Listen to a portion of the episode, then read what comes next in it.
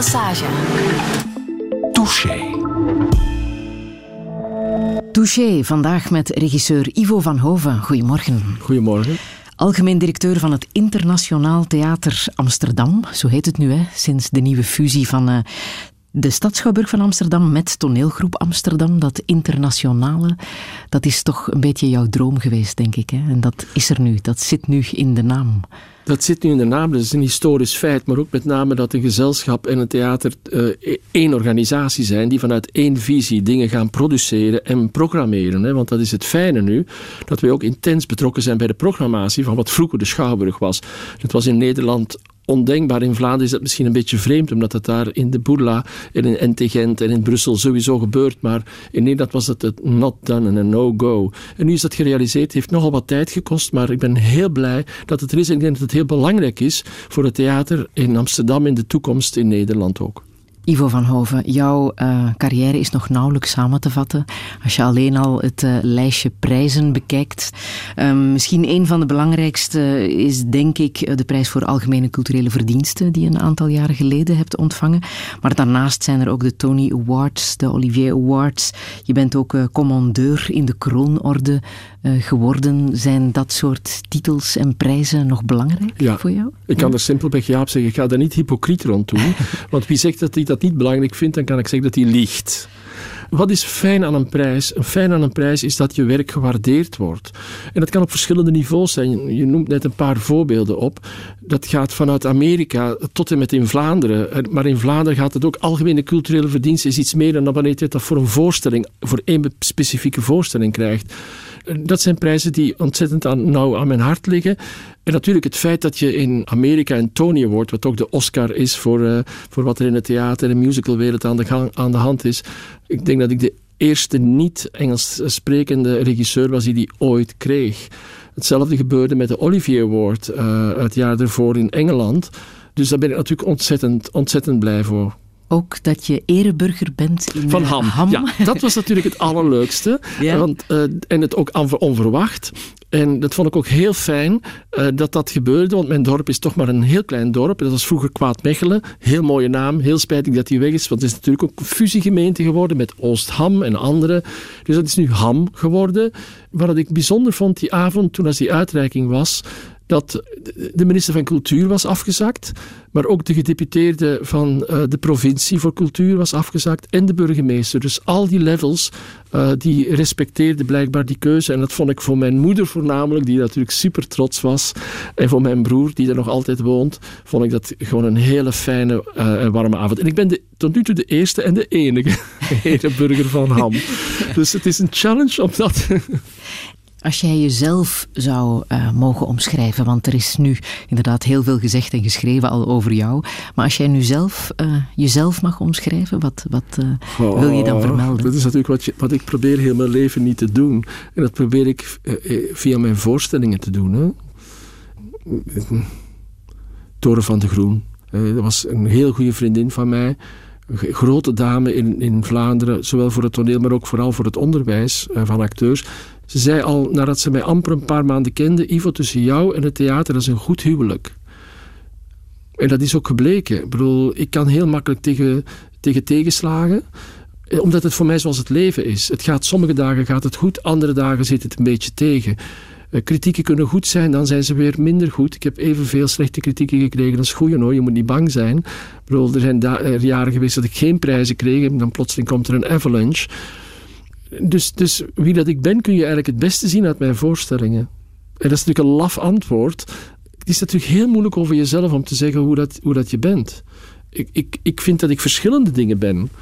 Er is niet één Ivo. En ik geloof ook dat iedereen heel veel identiteiten en heel veel gezichten en, en eh, in zich heeft die, die ja, als ik met mijn partner ben, dan ben ik toch anders. Raak ik me toch anders dan wanneer ik met de minister van Engelshoven ben. Dan is gewoon zo. Dat wil niet zeggen dat ik mij leugenachtig gedraag tegenover de minister. Ook daar probeer ik mezelf te zijn, maar je bent toch anders. Je hebt ook een functie waar te nemen dan. Dat heb ik natuurlijk bij mijn partner niet. Ik denk dat ik die chameleon ben van al die verschillende identiteiten. En ik ben heel blij dat ik met deze ene Ivo van Hoven mag spreken vandaag. Welkom in Touché.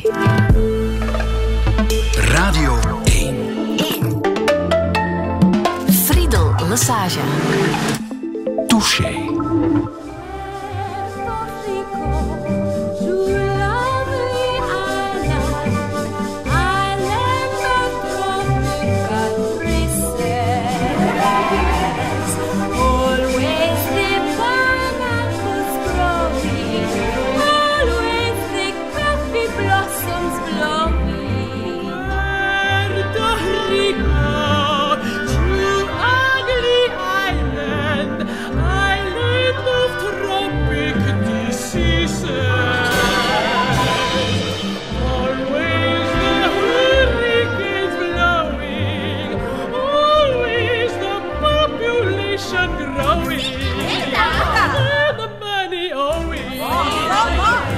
the babies cry.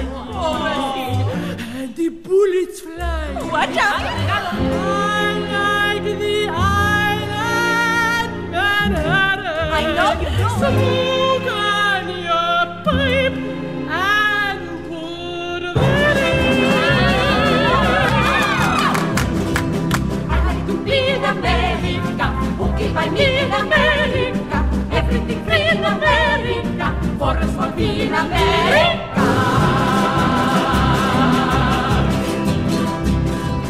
I like the city of San Juan. I know a boat you can get on. Hundreds of flowers in full bloom. Hundreds of people in each room. Automobile in America. Chromium steel in America. Wires for wheel in America. Very big deal in America.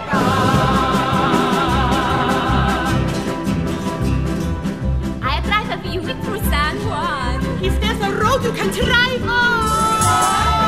I give my cousins a free ride. How you get all of them inside? Nobody goes to America. Even knows in America. Nobody goes in America. Puerto Rico's in America.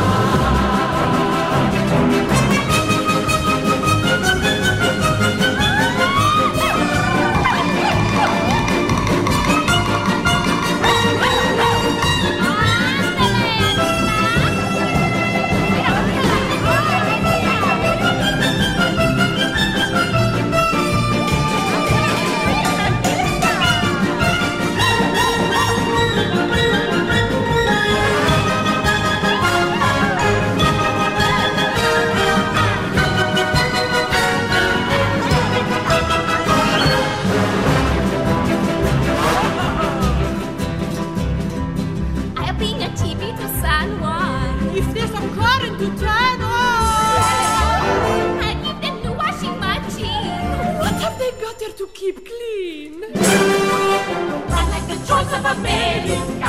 Come in America. North was in America.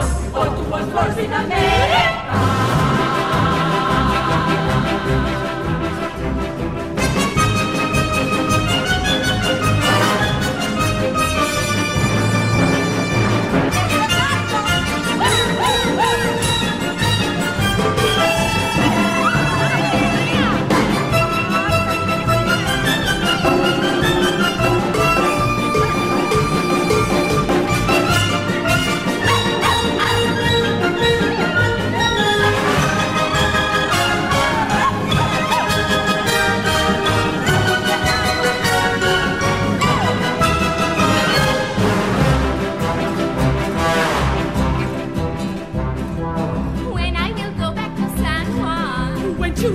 up and get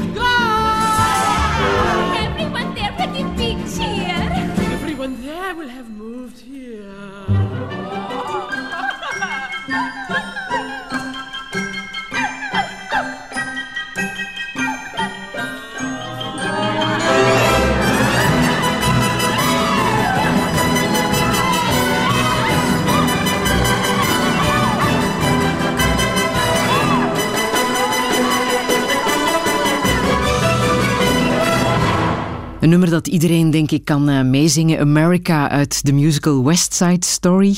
Ivo van Hoven. Um, West Side Story, jij weet al wat je gaat doen hè? in februari 2020. Dan uh, gaat die voorstelling in première. En die ga jij uh, regisseren. je gaat die samen maken met Anna-Theresa de Keersmaker. Twee Belgen op Broadway. Um, hoe spannend is dat? Dat is ontzettend spannend. want dat is een... Ik heb al veel grote producties in mijn leven gemaakt. Maar dit wordt echt de allergrootste in die zin van alleen al het orkest. Er zit 26 mensen orkest in die bak. Elke dag is live gespeeld. Is een cast van in de 30 mensen die op het toneel zullen staan. Dansers, uh, zangers, acteurs. En wij moeten natuurlijk iets waarmaken nu, omdat wij zijn natuurlijk niet de klassieke Broadway-choreograaf uh, en Broadway uniek is het dat jullie daar mogen aankomen aan ja, dat West Side Story? best uniek, maar dat geeft ook aan dat Broadway op dit moment ook veel vooruitstrevender is dan dat uh, veel mensen weten ondertussen. Want ik, ik, ik ben er natuurlijk nu al een paar jaar veel nauwer bij betrokken. Het is begonnen met de View from, from the Bridge en daarna de Crucible, wat ik op Broadway gemaakt heb. Ik heb al verschillende keren gewerkt en ik moet zeggen met heel veel plezier gewerkt. En ook het publiek is anders dan wat wij denken. Dat zijn niet de toeristen, begrijp je? Dat is mhm. voor, de, voor bepaalde musicals is dat natuurlijk vanzelfsprekend zo. Dat, wanneer je naar New York gaat, dan ga je, neem je ook een musical mee. En dat zijn dan bepaalde musicals maar hoor. Mamma Mia, dat soort dingen. Uh, waar dat ook niks slechts over te vertellen is, maar dat zijn dat soort dingen. En dus West Side Story ook binnenkort natuurlijk. Uh, maar dat Broadway is best een, een, heel serieus iets, heb ik ontdekt. Er zitten fantastische producenten op. Bijvoorbeeld de producent waar, dat, uh, waar dat wij mee werken is Scott Rudin. Uh, alle goede films die Meryl Streep ooit gemaakt heeft, die zijn door hem geproduceerd. Hij, is, staat bekend uh, als een, een topproducent, zowel in film als in theater. Hij is echt een theaterliefhebber. Dat zit echt in zijn bloed ja, als je met hem gaat werken, dan is dat toch het beste van het beste. Het zijn commerciële producties uiteindelijk, hè, dus het gaat ook over het gewin. Maar bij hem voel je toch dat hij dat gewin wil maken via topkwaliteit. En waar staan jullie nu in de voorbereiding van uh, die musical? We hebben in juli... Uh, kijk, wij weten dit natuurlijk al een jaar. We moesten dat een jaar geheim houden. wij weten het nog niet zo nee, lang, hè? Jullie, Sinds deze zomer. Precies. Ja. Uh, en, en dat kwam omdat toen de audities begonnen. Ja, en als er 500 dansers komen auditioneren, ja, dan kun je niks meer geheim houden. Nee. Dus, dus dan moest het wel naar buiten. Dus we hebben toen een, een week al een dansauditie gedaan. Dus dat was ook voor mij de eerste keer dat ik ooit in mijn leven een dans, met, bij dansaudities zat. En dat, ik zat dan natuurlijk naast de beste van de beste, namelijk Anne-Therese. Het was een heerlijke week met twee van haar dansers. Uh, en jullie kennen elkaar eigenlijk al sinds uh, begin jaren tachtig? Ja, maar we kennen elkaar, maar we hebben nog nooit samen gewerkt. En dat is toch nog iets verschillend. En dan ga je samen werken op Broadway. Ja, en dan moet je, dan moet je naar elkaar kijken als er een danser, danser uh, geweest is. En dan moet je dus zeggen ja of nee. Maar die week is... Anne-Therese na een week draaide zich naar mij om. Ze zei, dat ging wel goed met u. Gelukkig. Dus dat was een groot compliment. En het ging ook goed met, tussen mij en haar. Ja, we zitten op een lijn, denk ik. En, en we hebben een fundamentele artistieke interesse in elkaar. Ja, ik heb haar werk uh, sinds begin jaren gevolgd. Jan Verswijfeld, uh, die uh, mijn partner is en de scenograaf van al mijn producties, die heeft ook heel veel producties van haar gemaakt. Bijvoorbeeld Rain, Drumming, de grote kletters. Maar ook nu de Brandenburgse concerten, die ze nu in première heeft in september. Op dat vlak zijn we al wel rakelings tegen elkaar aangeschuurd, maar nog niet echt. Waarom wil jij nu West Side Story maken? Het was inderdaad mijn idee. Ik ben met dat idee naar Scott Rudin gegaan ja, ik bedoel, uh, iedereen heeft zijn guilty pleasures, dus ik mag ook de mijne hebben. Maar een guilty pleasure is in het algemeen eigenlijk muziek. Maar dat is nu geen guilty pleasure. Maar muziek heeft mijn hele leven eigenlijk een hele grote rol gespeeld. Ook in mijn, ook in mijn gewone toneelvoorstellingen. Dus ik hou ontzettend van via muziek ook een verhaal vertellen. Ik heb natuurlijk een paar keer in mijn leven nog maar echt kunnen doen. Dat is natuurlijk in de opera, daar wel al heel veel. En in de musicalwereld, ik heb Rent gemaakt en ik heb Lazarus gemaakt hè, met Bowie. Ik wilde daarin verder gaan en echt een musical exploreren waar dat ik van denk dat die in de 21ste eeuw, waar dat we, het moment waar dat we nu leven, en we spreken dan over Amerika, in Amerika echt iets kan vertellen. En ik denk dat West Side Story, dat is tenminste mijn intentie. Op welke manier dan? Want het gaat over die twee rivaliserende bendes, hè? de Sharks en de, de Jets. Uh, op welke manier, en dat weten we van jou, jij vertaalt altijd naar deze tijd. Wil je dat verhaal vertalen naar nu? Het gaat over een samenleving die duidelijk niet in harmonie leeft, maar verdeeld is. Maar dat er ook allemaal beelden leven die mensen hebben van elkaar. De Sharks hebben beelden van de, over de Jets en de Jets hebben die over de Sharks. Begrijp je? Is ook een wereld waar dat de vrouwen en de mannen uh, ontzettend gescheiden zijn van elkaar. Met, met andere woorden, wat het is niet meer een duur woord, noemen ze dat de politics of identity, de identiteitspolitiek. Wie ben je? Dat je identiteit wordt bepaald door je ras, door je etnische afkomst. Daar gaat deze voorstelling over. Je wordt meteen in, in de, de Sharks en de Puerto Ricanen, uh, bij mij zullen dat Latino's zijn, begrijp je? En dat zijn de Latino's, begrijp je? Die zijn zo. Dus die, die dat elkaar al uh, in een hokje steken, uh, beoordelen, uh, voordat je iemand echt leert kennen, dat is natuurlijk een gruwelijk iets waar dat ook geen enkele toekomst heeft. En op dat vlak is er natuurlijk ook Romeo en Julia, want er zijn twee, een jongen en een, en een vrouw, uit die twee verschillende clans, die worden verliefd op elkaar.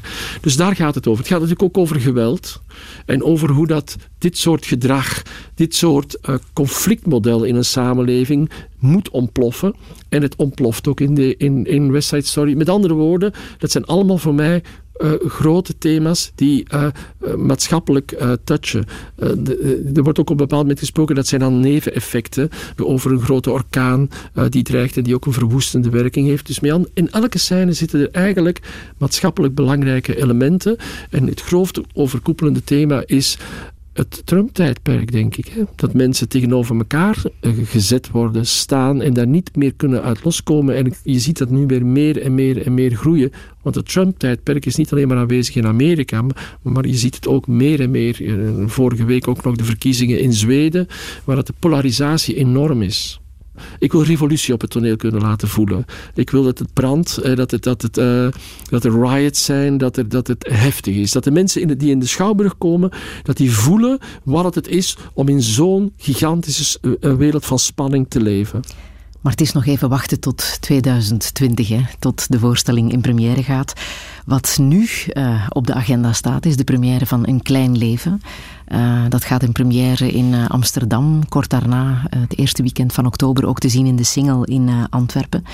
Dat boek dat ondertussen zowat iedereen heeft gelezen, een internationale bestseller is het van Hanya Yanagihara. Ik had gelezen dat je het boek vier keer cadeau hebt gekregen. Ja, ik, ik, ik, bedoel, ik had het boek, want ik verblijf heel veel in New York, zoveel mogelijk. En ik werk er vaak. Dus ik had dat boek al wel zien liggen. Omdat het een heel opvallende kaft heeft. Een heel opvallende coverfoto.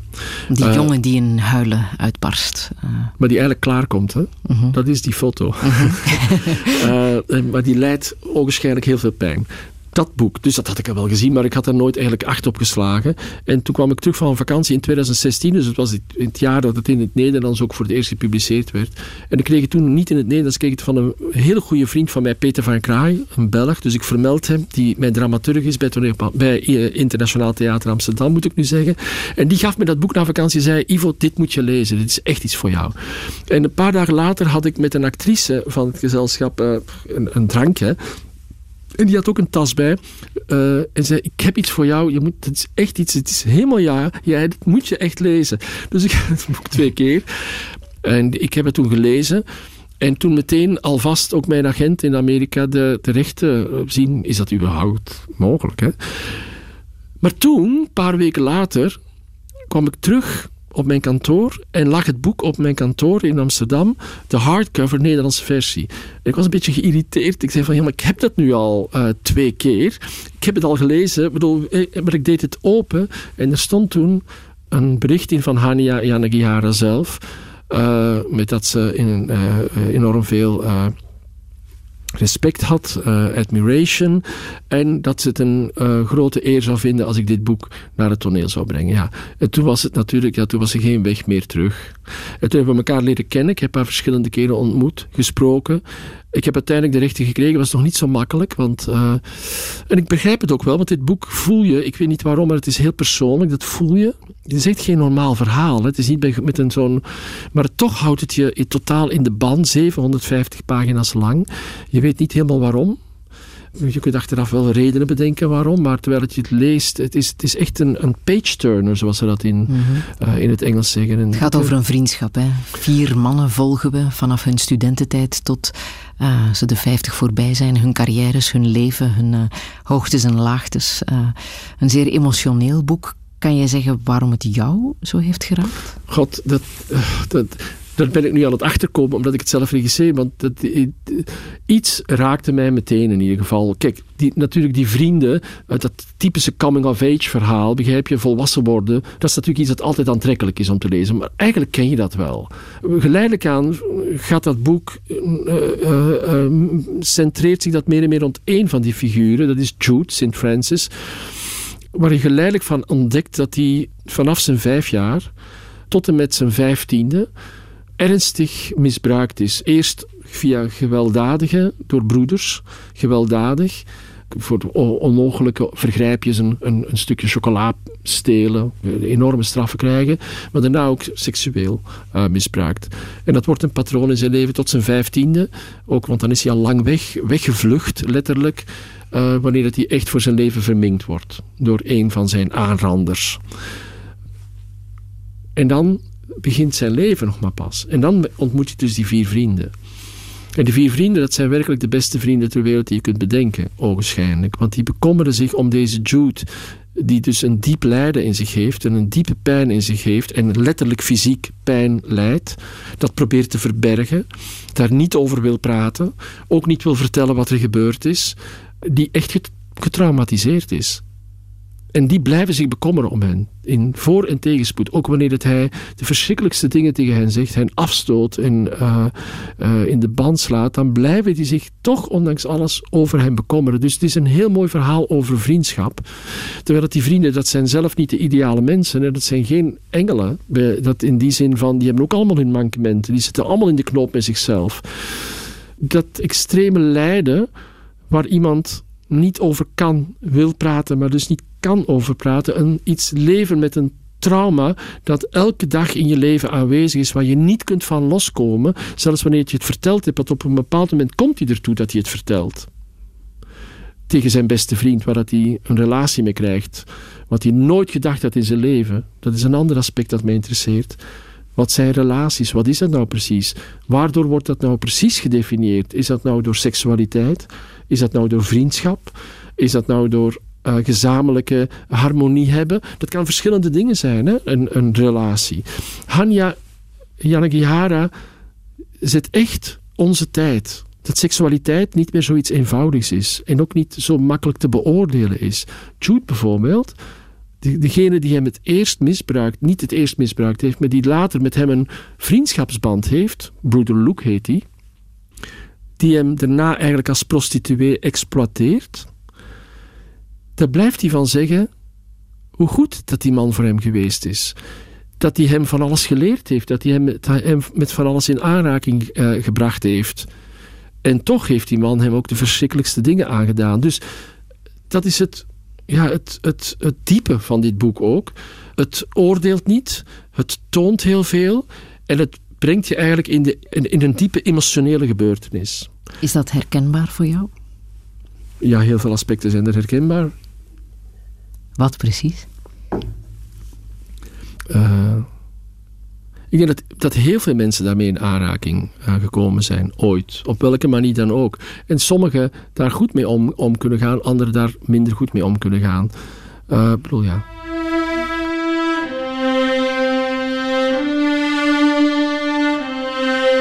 A tornado flew around my room before you came. Excuse the mess it made. It usually doesn't rain in Southern California, much like Arizona. My eyes don't shed tears, but boy, they pour when I'm thinking about you.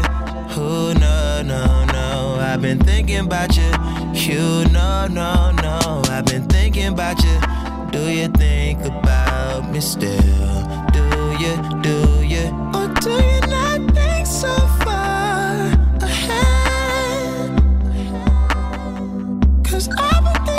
forever.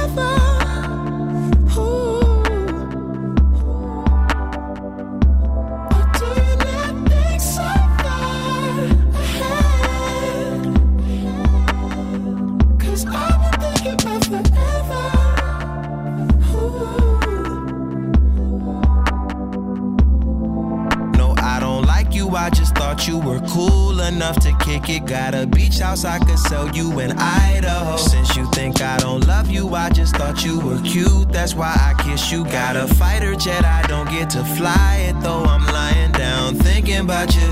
Oh no, no, no. I've been thinking about you. You, no, no, no. I've been thinking about you. Do you think about me still? Do you, do you, or do you not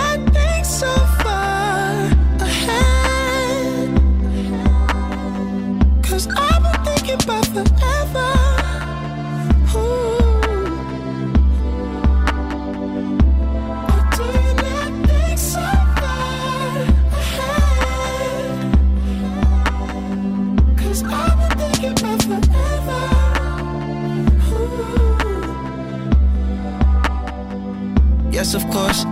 I remember how could I forget how you feel.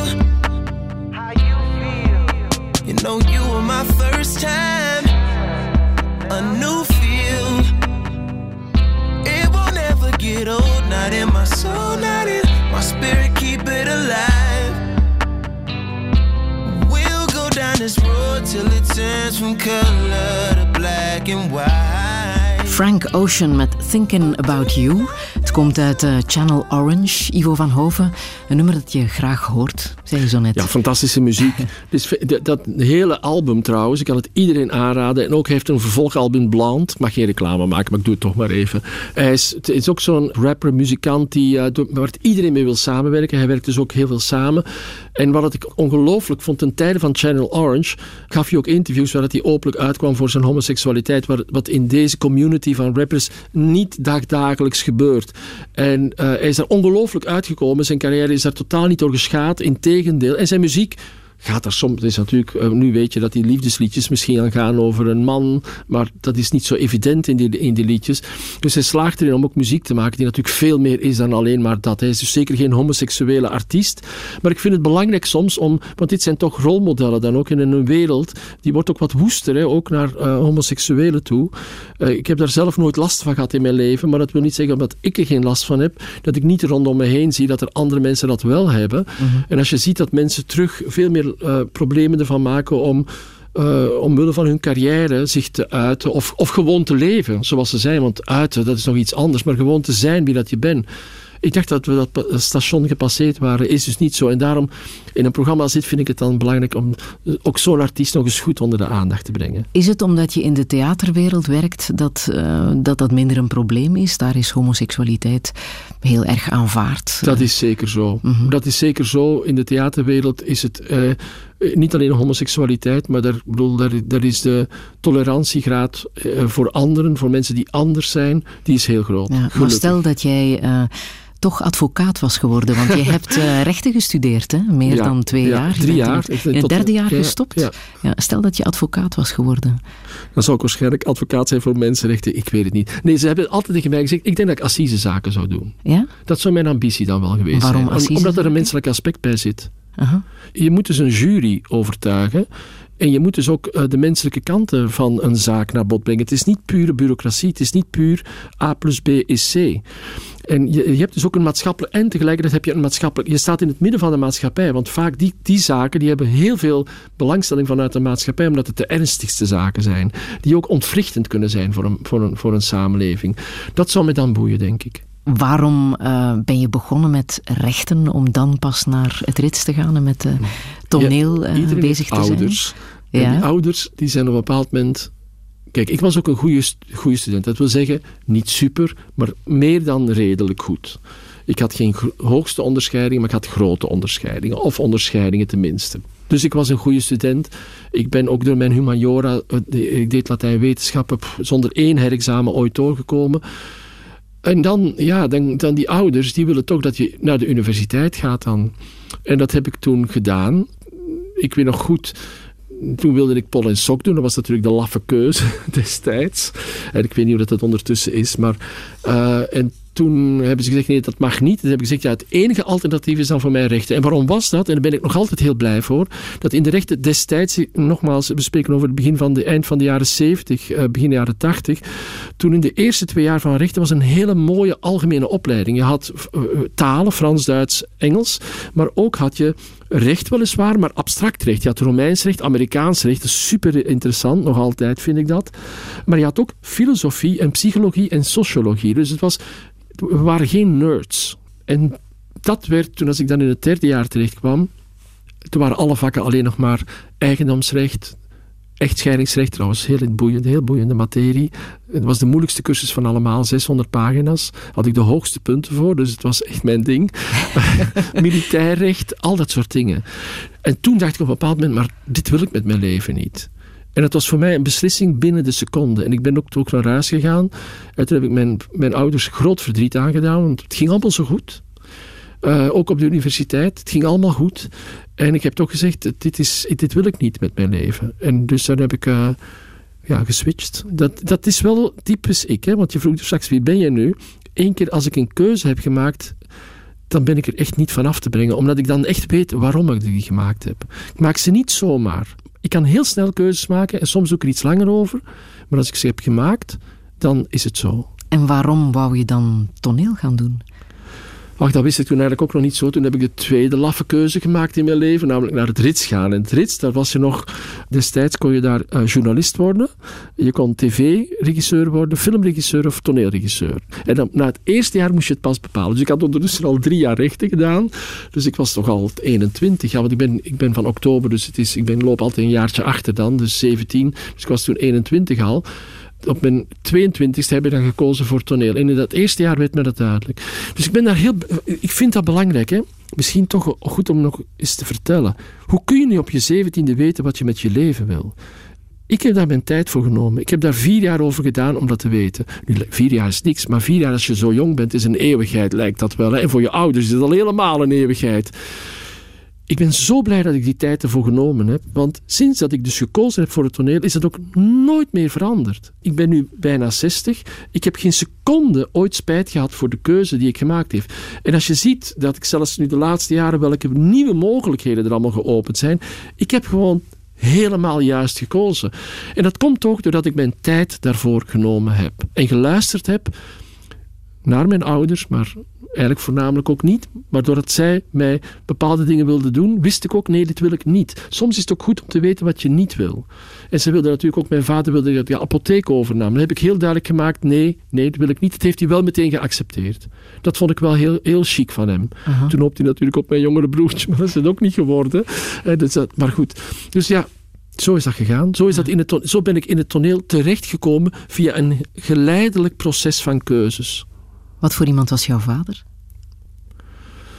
In mijn herinnering, want hij is nu elf jaar geleden overleden. Uh, en ik ben natuurlijk vanaf mijn elfde weg thuis. Want ik ben op internaat gegaan vanaf mijn elfde. En dat was toen nog zes dagen per week. En na een tijd vijf dagen per week. En, en, daarna ben ik naar de universiteit gegaan. Dus ik heb thuis niet meer gewoond sinds mijn elfde. Maar mijn vader, hij had een apotheek, een dorpsapotheek nog in dat dorp toen, was toen 2000 inwoners van uh, boerengemeenschap en uh, immigranten. Italia voornamelijk toen met Italiaanse immigranten in mijn herinnering die in de mijnen werkten, steenkolenmijnen. In het café kwamen mensen ook praten. Dus er was een community. En mijn vader was dus, die luisterde naar mensen hun verhaal en die wist van iedereen wat er aan de hand was. En die misbruikte dat niet, die informatie. Die ging ook niet roddelen over de anderen. Maar dat was wel, mensen konden hun verhaal wel even kwijt. Was een, mijn vader was ook nog een apotheker die de oude ambacht, die maakte zijn zalfjes en zijn pilletjes zelf nog met milligrammetjes. Dit is fantastisch. Dus echt een man die ook goed gekozen had in zijn leven. Die dat echt graag deed. Op zaterdag en zondag moest er dan één apotheek in de buurt open zijn. Uh, dan, weekend, ja, zo, dat, ja. Dan was hij vloekend en tierend elke keer als hij een beetje uit bed moest. Want dat was ook s'nachts. Mm -hmm. Dan was je van wacht, heette dat. Van wacht, ja. Van wacht was je dan, zo heette dat. Dus, maar dat was een hele sociale man. En bijvoorbeeld ook als we naar de kerk gingen zondags, dan ging je echt puur voor naartoe. Want katholiek thuis, we, we, moesten naar de kerk, maar dat was weer omdat we moesten voor het dorp. Religieus waren we echt niet thuis. Maar ook niet niet religieus, maar religieus ook niet. En dan ging je naar het café eh, tegenover de kerk en dan gaf je tournee generaals. Zo'n man was dat. Een hartelijke man. Ook streng. Ja, heel streng. Voor mij, ik denk dat, dat hij voor mij misschien de strengste is geweest, omdat ik de eerste was. Uh, mijn andere broertjes hebben daarvan geprofiteerd, denk ik. Het is hun gegund. Maar voor mij was hij echt streng, ja. Het was ook een beetje ouderwets streng. En jouw moeder? Dus, en mijn moeder was natuurlijk dan de, ja, de echte moeder. Dat was een, een, huisvrouw tussen aanhalingstekens, want die, die deed ook hand- en spandiensten in, het, uh, in de apotheek. Eigenlijk mocht dat niet, denk ik, in die tijd. Maar goed, dat deed ze wel. Dus die hielp er ook heel veel. Dus die heeft mijn vader heel veel geholpen. Want die mensen werkten hard hoor. Die, dat was toen van 8 uur s ochtends. Was die apotheek open tot 8 uur s avonds. Hè. En zaterdagmiddag ook nog eens een keer tot s middags. Dat was hard. En twee weken vakantie per jaar. Hè. Herinner ik mij allemaal heel goed. Dus ik heb daar heel veel respect voor. Die mensen hebben echt keihard gewerkt voor, voor wat ze dan bereikt hebben. En mijn moeder is raar genoeg. Ik herken ook heel veel in mijn moeder. Ik herken iets in mijn vader en evenveel in mijn moeder, namelijk die is. Die heeft ook iets sociaals, maar ook iets heel erg teruggetrokkens. Die kan ook heel makkelijk thuis zijn. En ik ben dat eh, ook heel graag. Hè? Ook wel eens een keer thuis, dat ik niks moet. Uh, maar ik ben er ook weer heel graag weg en onder de mensen komen. Dus ik ben echt een mengeling van mijn vader en mijn moeder. Het kan, ik kan het niet beter zeggen. Hoe is het nu met haar? Met mijn moeder, ja, die is 83. Wordt 83, moet ik zeggen. En uh, ja, er beginnen wat uh, ouderdomsverschijnselen. Ja, we maken nu ook mee wat, wat iedereen meemaakt. Ik heb het tegen mijn broer nog gezegd vorige week. Ik zeg, ja, we staan nu misschien voor een beslissing die ook mijn moeder over haar moeder, want daar was ik bij. Want daar was mijn broertje niet bij, want dat is een nakomertje, heeft moeten doen. En waar dat we allemaal voor staan, Fiedel. Ik bedoel, het is niks mhm. exclusief, het is ook niks bijzonders. Het is wel bijzonder, want het is ons ma. En, je hebt maar één en, je hebt er maar één en daar wil ik natuurlijk zo goed mogelijk voor zorgen. Of voor zorgen dat er zo goed mogelijk voor gezorgd wordt. Want dat wil je wel uh, voor jezelf in de toekomst en dat wil je voor je moeder en voor je vader zeker. Mm -hmm. En ze is goed omringd. Er zijn fantastische mensen, ook van familiehulp. Ik wil dat toch eens zeggen in België. Het is toch een fantastische organisatie. Die hebben dat voor mijn vader gedaan. Die hebben voor mijn moeder al... Uh, dat is het familie, hè? Die mensen staan heel dichtbij. Uh, en ik heb hen ook gebeld vorige week nog, terwijl het wat moeilijker ging en dergelijke. En dan voel je dat, dat die emotie, die krop in de keel, bij Angelique is het dan in dit geval, begrijp je, dit, dit is gewoon puur. Ja. ja, dat is heel ontroerend. Heeft ze jouw carrière gevolgd? Ja, tot een bepaald moment. En ook mijn vader tot een bepaald moment. In het begin waren ze enorm tegen. Kijk, maar wij komen van een dorp. Er werd nooit naar toneel gegaan. Ik bedoel, eh, eh, dat was onbekend terrein. En dan ze hadden geen inbeelding dat dat iets kon worden. En ik kwam dan thuis met kranten. Bijvoorbeeld, ik had het geluk dat Hugo Claus, hè, zelfs al bij mijn, die eerste voorstelling Geruchten, daar was een groot artikel over verschenen in de Standaard toen. Niet over dat, maar er was een man gekomen uit Amerika en die had het Vlaamse theater een heel jaar lang gevolgd, het Belgische theater moet ik zeggen. En die, die zei in een heel groot interview, ik heb dit jaar één supergoeie voorstelling gezien, dat was Geruchten van ons. En toen heeft Hugo Claus daarna ook eens een keer gezegd, ik heb gehoord dat er één goed, belangrijk nieuw talent is. Dat is Ivo van Over. Dus ik naar huis met die krant. Maar ja, met Hugo Claus moest ik thuis niet aankomen, weet je wel. Dus dat was, dat was wel grappig. Maar dus, ik heb het moeten bevechten. En eigenlijk, weet je, ik vind het super dat ik dat heb moeten bevechten. Ik vind het, als alles maar in je schoot geworpen wordt. En aan een tijd waren zij de grootste fans. Mm. De allergrootste fans. Die eerste voorstelling, Geruchten, ging over uh, Matthias, een, uh, een eenzaad. Een beetje een bijzondere kerel. Als je zegt dat heel veel voorstellingen eigenlijk over jou gaan, uh, in welke mate gaat die voorstelling of ging die voorstelling over jou? Er was geen story, maar er wel, waren wel figuren die opdoemden. En de ene figuur, de centrale figuur, was Matthias.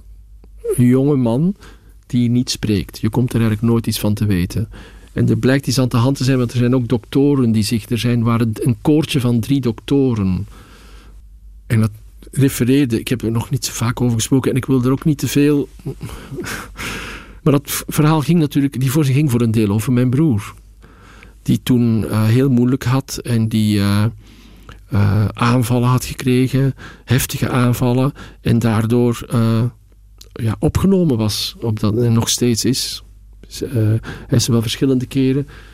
is hij aan de beterende hand geweest, maar medicatie-experimenten gedaan. En toch elke keer liep het op een of andere manier niet helemaal goed. Zij is nu al lang, uh, ook in een goede, hele goede omgeving van mensen. waar hij het leven kan leiden zoals hij dat kan. Want hij kan niet zoveel sociale contact, over sociale contacten gesproken, dat kan hij bijvoorbeeld echt niet aan. Hmm. Psychische uh, problemen. Ja, bijvoorbeeld hij is heel lang thuis geweest met kerstmis en zo verder. Het kwam hij thuis, maar bijvoorbeeld aan de, aan de tafel zitten en dan samen eten. Ja, hij zijn eten en dan meteen weer weg. Uh, sigaretje roken buiten. Dus gewoon moeilijk in, in de te heftige aanwezigheid van te veel mensen en te veel verhalen en te veel verleden misschien. Mhm. Ik weet het niet. Maar dat ging daar toen al over. ja, ik was heel jong natuurlijk. Ik wist ook niet hoe dat. Ik was toen heel. We waren de laatste jaren heel close met elkaar geworden. Dat is het broertje waar je ook mee speelde. Ja, en daar speelde ik mee natuurlijk. Maar, maar dan ga je wel. Het is ook een tijdje dat je met elkaar aan geen contact hebt. Als je tussen, ja. tussen je twaalfde en je zestiende ben je eigenlijk gruwelijk voor elkaar. Hè? Want dan denk je, ik ga mijn eigen leven leiden. En ik, bijvoorbeeld, hij zat op dezelfde internaat als ik. Maar hij zat twee jaar jonger dan ik. Maar ik had er helemaal geen contact mee. Maar dat internaat is twee jaar. Dat is twintig jaar nu. Begrijp je? Dat vond je echt. Dus ik was enkel met mijn vrienden bezig en hij was met zijn vrienden bezig. Dus we hebben ook een hele periode. En dan is hij toen, als we naar de universiteit gegaan zijn, alle twee in Antwerpen. Toen zijn we naar elkaar gegroeid. En hij leerde Jan, verzwijfeld, mijn partner en vaste scenograaf van het lange tijd, die leerde hij kennen. Wij konden heel goed met hem opschieten. En dus we kwamen dichter met elkaar en toen gebeurde dit. Uh, wat wij niet begrepen op dat moment. Ik, ik, ik kon dat niet begrijpen. En het was ook nog een tijd dat dit allemaal nog niet zo... Er waren nog geen termen voor bijna. Mm Heb je daar nu een verklaring voor? Wat er zou kunnen gebeuren zijn? Ja, het is niet zo... Ik bedoel, hij leeft in zijn hoofd in twee werelden. Mm Was die voorstelling maken jouw manier om te zeggen hoe machteloos je je voelde? Ja, ik wou hem ook een, een leven geven. Ik wou hem ook laten spreken, ook als hij niks zei. Kijk, ik spreek er nu over zoveel jaar later, maar ik heb daar nooit over gesproken bijna. Omdat het niet hoeft. Bijvoorbeeld, zo is ook een voorstelling, daar kan, kan ik wel over vertellen. Kreten en Gefluister van Ingmar Bergman een paar jaar geleden. Die is in de single in première gegaan. En toen kwam mijn broer en mijn moeder kijken. Dat was een jaar of twee jaar nadat mijn vader gestorven was. En uh, toen kwamen kijken en mijn moeder zei... Oh Ivo, wat een mooie voorstelling, weet je wel, helemaal... En mijn broer die stond daar en die zei, dat was wel herkenbaar. Dus die had meteen... Want het was een vrouw die je zag op het toneel, maar voor mij was dat mijn vader. En je zag iemand sterven. Ik, ja, blijkbaar. Maar ik ben er niet nooit. Kijk, bijvoorbeeld, ik heb dat nooit tegen mijn acteurs verteld. Nooit, nooit, nooit. Want daar hebben zij niks aan. En ook als het alleen maar mijn verhaal is, mijn dan is het niet een. Ja, dus ik ben toch iemand die dat toneel nodig heeft en al die omwegen nodig heeft om dat te vertellen. Maar ik kan je garanderen, je hebt echt iemand zien sterven op het toneel. En mijn broer, die bij het proces bij mijn vader was, die herkende dat meteen. En mijn moeder natuurlijk in total denial, wat het er helemaal gegund is. Want het was ook veel te vroeg. En die zag alleen maar de schoonheid van die voorstelling en de mooie muziek en alles. En Chris niet valt zo fantastisch, weet je wel. Ja, voor mij is dat toch waar het, waar het, waarom dat toneel voor mij zo'n goede plek is. Omdat ik dit allemaal kan doen. En ik praat er nu over, maar dit is zoveel jaar later. Nooit op voorhand en met niemand eigenlijk.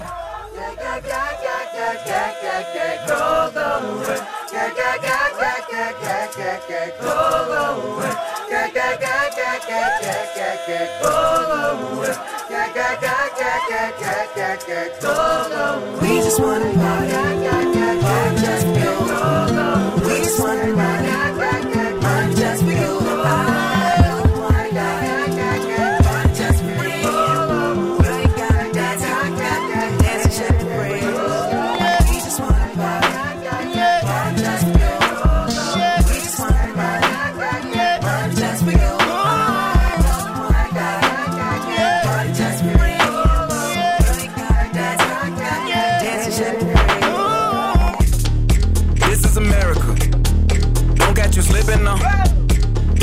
Slipping now.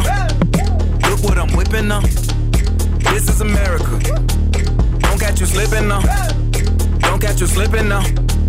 Look what I'm whipping now. This is America. Don't catch you slipping now. Look how I'm living now. Police be tripping now. Yeah, this is America. Guns in my area. My area. I got the strap. Hey. I gotta carry 'em. Yeah, yeah, I'ma go into this. Yeah, yeah, this is Gorilla. Yeah, yeah, I'ma go get the bag. Yeah, yeah, or I'ma get the pad. Yeah, yeah, I'm so cold like, yeah. Yeah, I'm so dull like, yeah. We gon' blow like, yeah. Uh.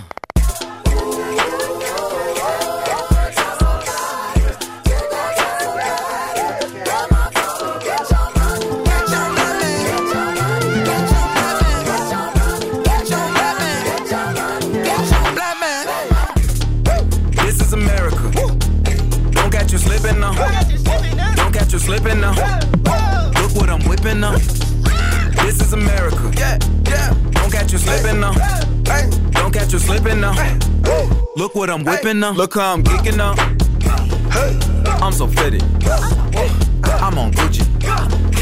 I'm so pretty. Yeah, yeah. I'm gonna get it. Watch me move. This is Sally. That's a tool. Yeah. On my Kodak.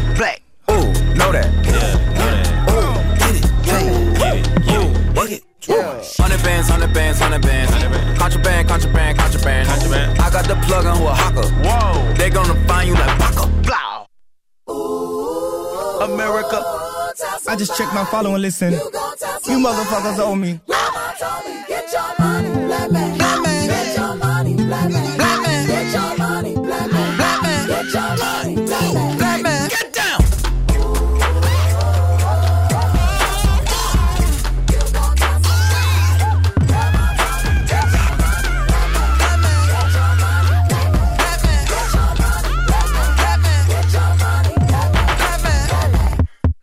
Childish Gambino met This is America. Het was eh, een paar maanden geleden toen de videoclip voor het eerst eh, te zien was. Meteen 13 miljoen views op 24 uur tijd.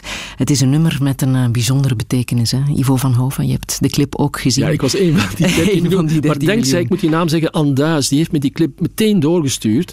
En Dat is jouw Ja, de- en die, kostuumsontwerp van al onze voorstellingen, ook voor West Side Story. Ja, en over West Side Story ges- gesproken, This is America, dat is natuurlijk wat je... Als het ooit nog maar een tipje van, van de, de, de, de kwaliteit van deze clip wordt, dan wordt het goed. Deze clip is fantastisch, die moet iedereen gaan zien. Ook degenen die hem al gezien hebben, ook een keer terugkijken. Het nummer op zichzelf, want nu hoor je alleen maar het nummer, is fantastisch. Vertelt over het Amerika van vandaag. Vertelt over rassenrellen, vertelt over de positie van religie daarin. Vertelt eh, over, over wapencontrole en het, en het taalgebrek daaraan en de gevolgen daarvan. Met andere woorden, dat wat op de straat gebeurt, dat wat op de straat leeft, zit allemaal in deze clip. En dan allemaal nog eens gezongen eh, door die fantastische Donald Glover, die iedereen kent van Star Wars. Weet je wel, dat is een van de Multitalent. ja, multitalent. een multitalent. En ik noem dat een artiest.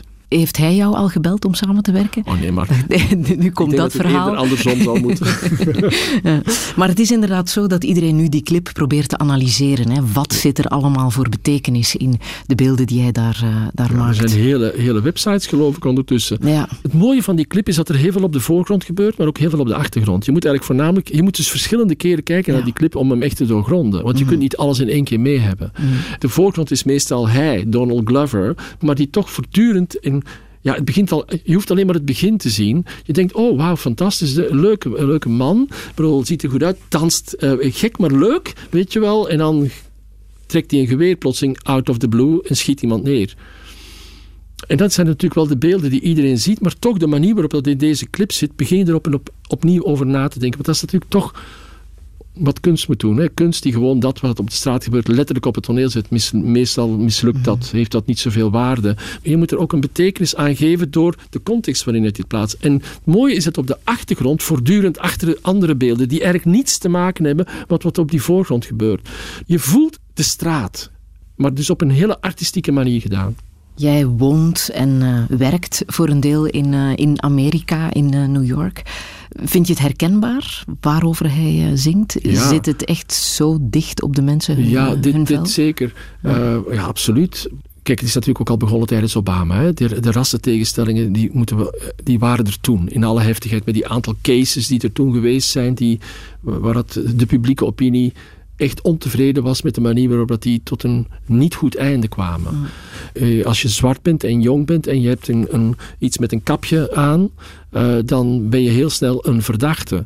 Ik ken, ik, ik ken een Marwan Kanzari, dat is, eh, eh, dat is ondertussen een wereldstar, die staat in de Aladdin-movie, nu voor de volgende Aladdin-movie dan van Disney, die komt van ons gezelschap, die is nu ontdekt in de wereld, die heeft ook al in de Ben Hur meegespeeld en dergelijke. Die zegt, als ik kom, die, die vliegt natuurlijk super business class, weet je wel, die heeft alles wat, die wordt elke keer uit de rij gehaald, hè. Als je, als je in de luchthaven binnenkomt. Hij zegt, ik pak al bijna niks meer in. Want bedoel, op dat vlak is het natuurlijk wel... Waar we er straks ook al even over hadden. De, de identiteitspolitiek richting je etnische afkomst is natuurlijk die... Die, die begint hele vervelende vormen aan te krijgen. En trouwens, überhaupt... eh, Kijk, de MeToo-beweging, die natuurlijk een fantastische beweging is, uh, maar die heeft ondertussen ook ongewenste natuurlijk neveneffecten. Ik, ik, ik, hoop toch niet de volgende jaren te gaan leven in een wereld. Ik ben zelf homoseksueel. Maar wil dat zeggen dat Angels in America, wat gaat over homoseksuelen, enkel nog door een homoseksueel mag geregisseerd worden? Mag ik geen Ingmar Bergman, die werkelijk de meest straight regisseur en schrijver ter wereld was, mag ik dan zijn werk, mag ik zijn eens uit een huwelijk niet meer regisseren, omdat ik homoseksueel ben en geen heteroseksueel? Die geluiden beginnen allemaal op te doemen. Hè? En ik vind dat voor een bepaald deel waar. Bijvoorbeeld als ik nu West Side Story ga doen, uh, dan heb ik op voorhand uh, uh, duidelijk aangegeven tegen Scott Rudin en ook tegen de casting director, ik wil dat de Latino's echt Latino's zijn. Dus ik heb speciaal iemand in dienst laten nemen die precies weet, want ik heb het al gehad, hè, dat iemand kwam en ik denk, ja wauw, hij is zo goed en een Latino. En toen zei die, die persoon, helemaal niet. Het is ook niet zoals je eruit ziet dat je dat ook bent. Hè? Begrijp je, we gaan zo op het uiterlijk af tegenwoordig. Zoals mijn ouders toen, als ik aankondigde dat ik homoseksueel was, zich te pletter schrokken, omdat er aan mij geen enkel uiterlijk signaal was. Begrijp je? Ik doe het nu met tussen aanhalingstekens. Mhm die wereld is toch de wereld waarin dat we leven op dit moment. Die is verhard. Die tegenstellingen zijn veel scherper geworden. Je, je, weet nooit dat je een trein opstapt en dat er niet ja, een schietpartij of een steekpartij is. We leven dus in een, plotseling terug in een veel meer gewelddadige omgeving. Ik kwam in Brussel aan vlak na de aanslagen, want ja, wij kwamen daar een toneelvoorstelling maken die we repeteerden in het Kai-theater. Met Ramsi Nasser was dat toen. Ik kwam aan in een belegerde stad. Hè. Er waren alleen maar politieagenten. Het hotel waar ik logeerde was leeg. Er was niemand. Ik zat daar. En Ramsey zat daar. Begrijp je, wij zaten daar. En mhm. dat was het. Dus het is niet zo ver af. We moeten niet denken dat het, Trump is nu zo'n merk geworden. Maar Trump is ook bij ons. Komt het nog goed? Maar natuurlijk, want ik ben, ik ben toch uh, echt een optimist. Ik geloof echt ondanks alles dat dit een overgangsperiode is. Binnen 20 of 30 jaar ziet het er heel anders uit. Benjamin Barber, dat is een bekende politicoloog, dat was een goede vriend van mij geworden, die heeft een boek geschreven als burgemeesters de wereld regeren, zoiets. Hij vond dat burgemeesters, en met name grote steden, dat worden de nieuwe naties. Dat worden de nieuwe, wat wij nu een land zouden noemen, wordt dat. En hij zegt, we moeten naar die verkleinende vorm. Mensen moeten zich kunnen identificeren met iets dat ook direct in een omgeving aanwezig is. Dat kan ik ook heel goed begrijpen. Maar dat betekent niet dat dat via uitsluiting moet van wie dat het in het dorp of de stad verder woont. Ik weet zeker dat de wereld niet die richting zal uitgaan. Ik heb nog uh, muziek uit de film uh, Last Tango in uh, Paris. Een film die jij een paar keer hebt bekeken omdat die jou zo heeft geraakt. Film van Bernardo Bertolucci. Waarom heeft die film jou zo geraakt? Toen was ik jong. Film uit 72 en 1972. Ah, dus ik heb hem toen eigenlijk meteen gezien. Waarschijnlijk mocht ik nog niet binnen gaan zien. Ik ben toen heel veel binnen, binnengegaan in cinemas waar ik niet in mocht. Maar, en ik ben toen, toen drie keer, drie dagen naar elkaar gegaan. Oh, elke keer opnieuw. Eh, er was iets dat mij ontzettend bouleverseerde en raakte. En, en dat was eh, die relatie tussen Maria Schneider was het, hè, en, en Marlon Brando. Marlon Brando, vanzelfsprekend. Zij was toen 19? Ja. Ja, dat zal ook wel op mij geraakt hebben, nu dat je dat zegt. Ik heb ik niet zo bij stilgestaan. Maar het ging mij over dat twee mensen ontmoeten elkaar, weten van elkaar niets de man wil ook niets van haar weten. En elke keer dat zij iets wil vertellen over haar eigen leven erbuiten, zegt hij: Nee, nee, ik wil daar niets van weten. En ontmoeten elkaar in een leeg appartement. Dat appartement dat wordt ook nooit bewoond, echt. En daar hebben zij een relatie totaal los van de wereld. In wat je zou kunnen noemen een splendid isolation. En daarin hebben zij bevrijde seksualiteit. En het feit dat twee mensen totaal voor elkaar geschapen kunnen zijn, of een leven kunnen hebben waar het de buitenwereld niets mee te maken heeft, eigenlijk is dat een leidraad in mijn leven geworden mijn relatie met Jan natuurlijk, die is vanaf mijn twintigste. En wij zijn nu bijna 60, dus die, gaat, die is bijna 40 jaar. En dat is in onze wereld van de homoseksuelen, en zeker in de jaren 80, niet zo vanzelfsprekend. We hebben heftige tijden meegemaakt. Heftige tijden. En Jan zegt altijd, het is het theater dat ons gered heeft. Want daardoor kunnen we ook samen... Jan zegt altijd, het was duidelijk dat wij samen iets moesten maken. Jan heeft bijvoorbeeld uh, gestopt met schilderijen maken. Daarom. Ja, dat heb ik hem nooit gevraagd, maar dat heeft hij gewoon gedaan. Dat soort dingen. Dus we hebben echt alle twee keuzes gemaakt voor elkaar om in die splendid isolations te leven. Terwijl we ook natuurlijk midden tussen de mensen zijn de hele tijd. Die film die vertelde mij dat. Die vertelde in een, het geheim van een echte relatie.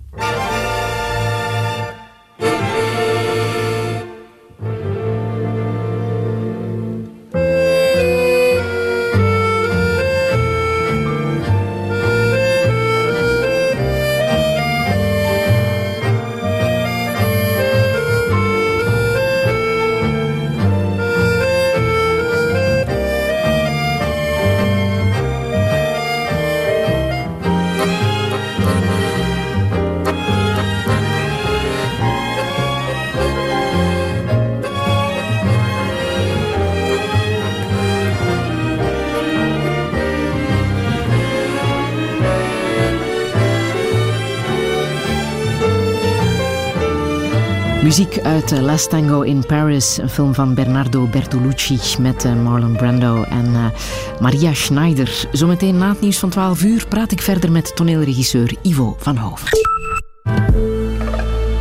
Radio 1. 1. Friedel Lassage. Touché. Touché, vandaag met de wereldvermaarde toneelregisseur Ivo van Hoven. Dit jaar nog wordt hij 60, maar aan arbeidsenergie heeft hij nog niks ingeboet. Integendeel, zijn droom is een internationaal acteursgezelschap te creëren. Dat krijgt alsmaar meer vorm en ook de internationale opdrachten blijven binnenstromen. Zo gaat hij in 2020 West Side Story regisseren op Broadway. Maar eerst is er nog de première van de bestseller Een Klein Leven, op vraag van de schrijfster zelf. Juliette Binoche, Kate Blanchett, Jude Law, Michael C. Hall. Ze willen allemaal met hem werken. Maar is theater meer dan kunst alleen? Hoeveel zit er van zijn eigen leven in zijn werk? En hoe moet het verder met deze wereld nu David Bowie er niet meer is? Dit is Touché met Ivo van Hoven. Een goede middag. Every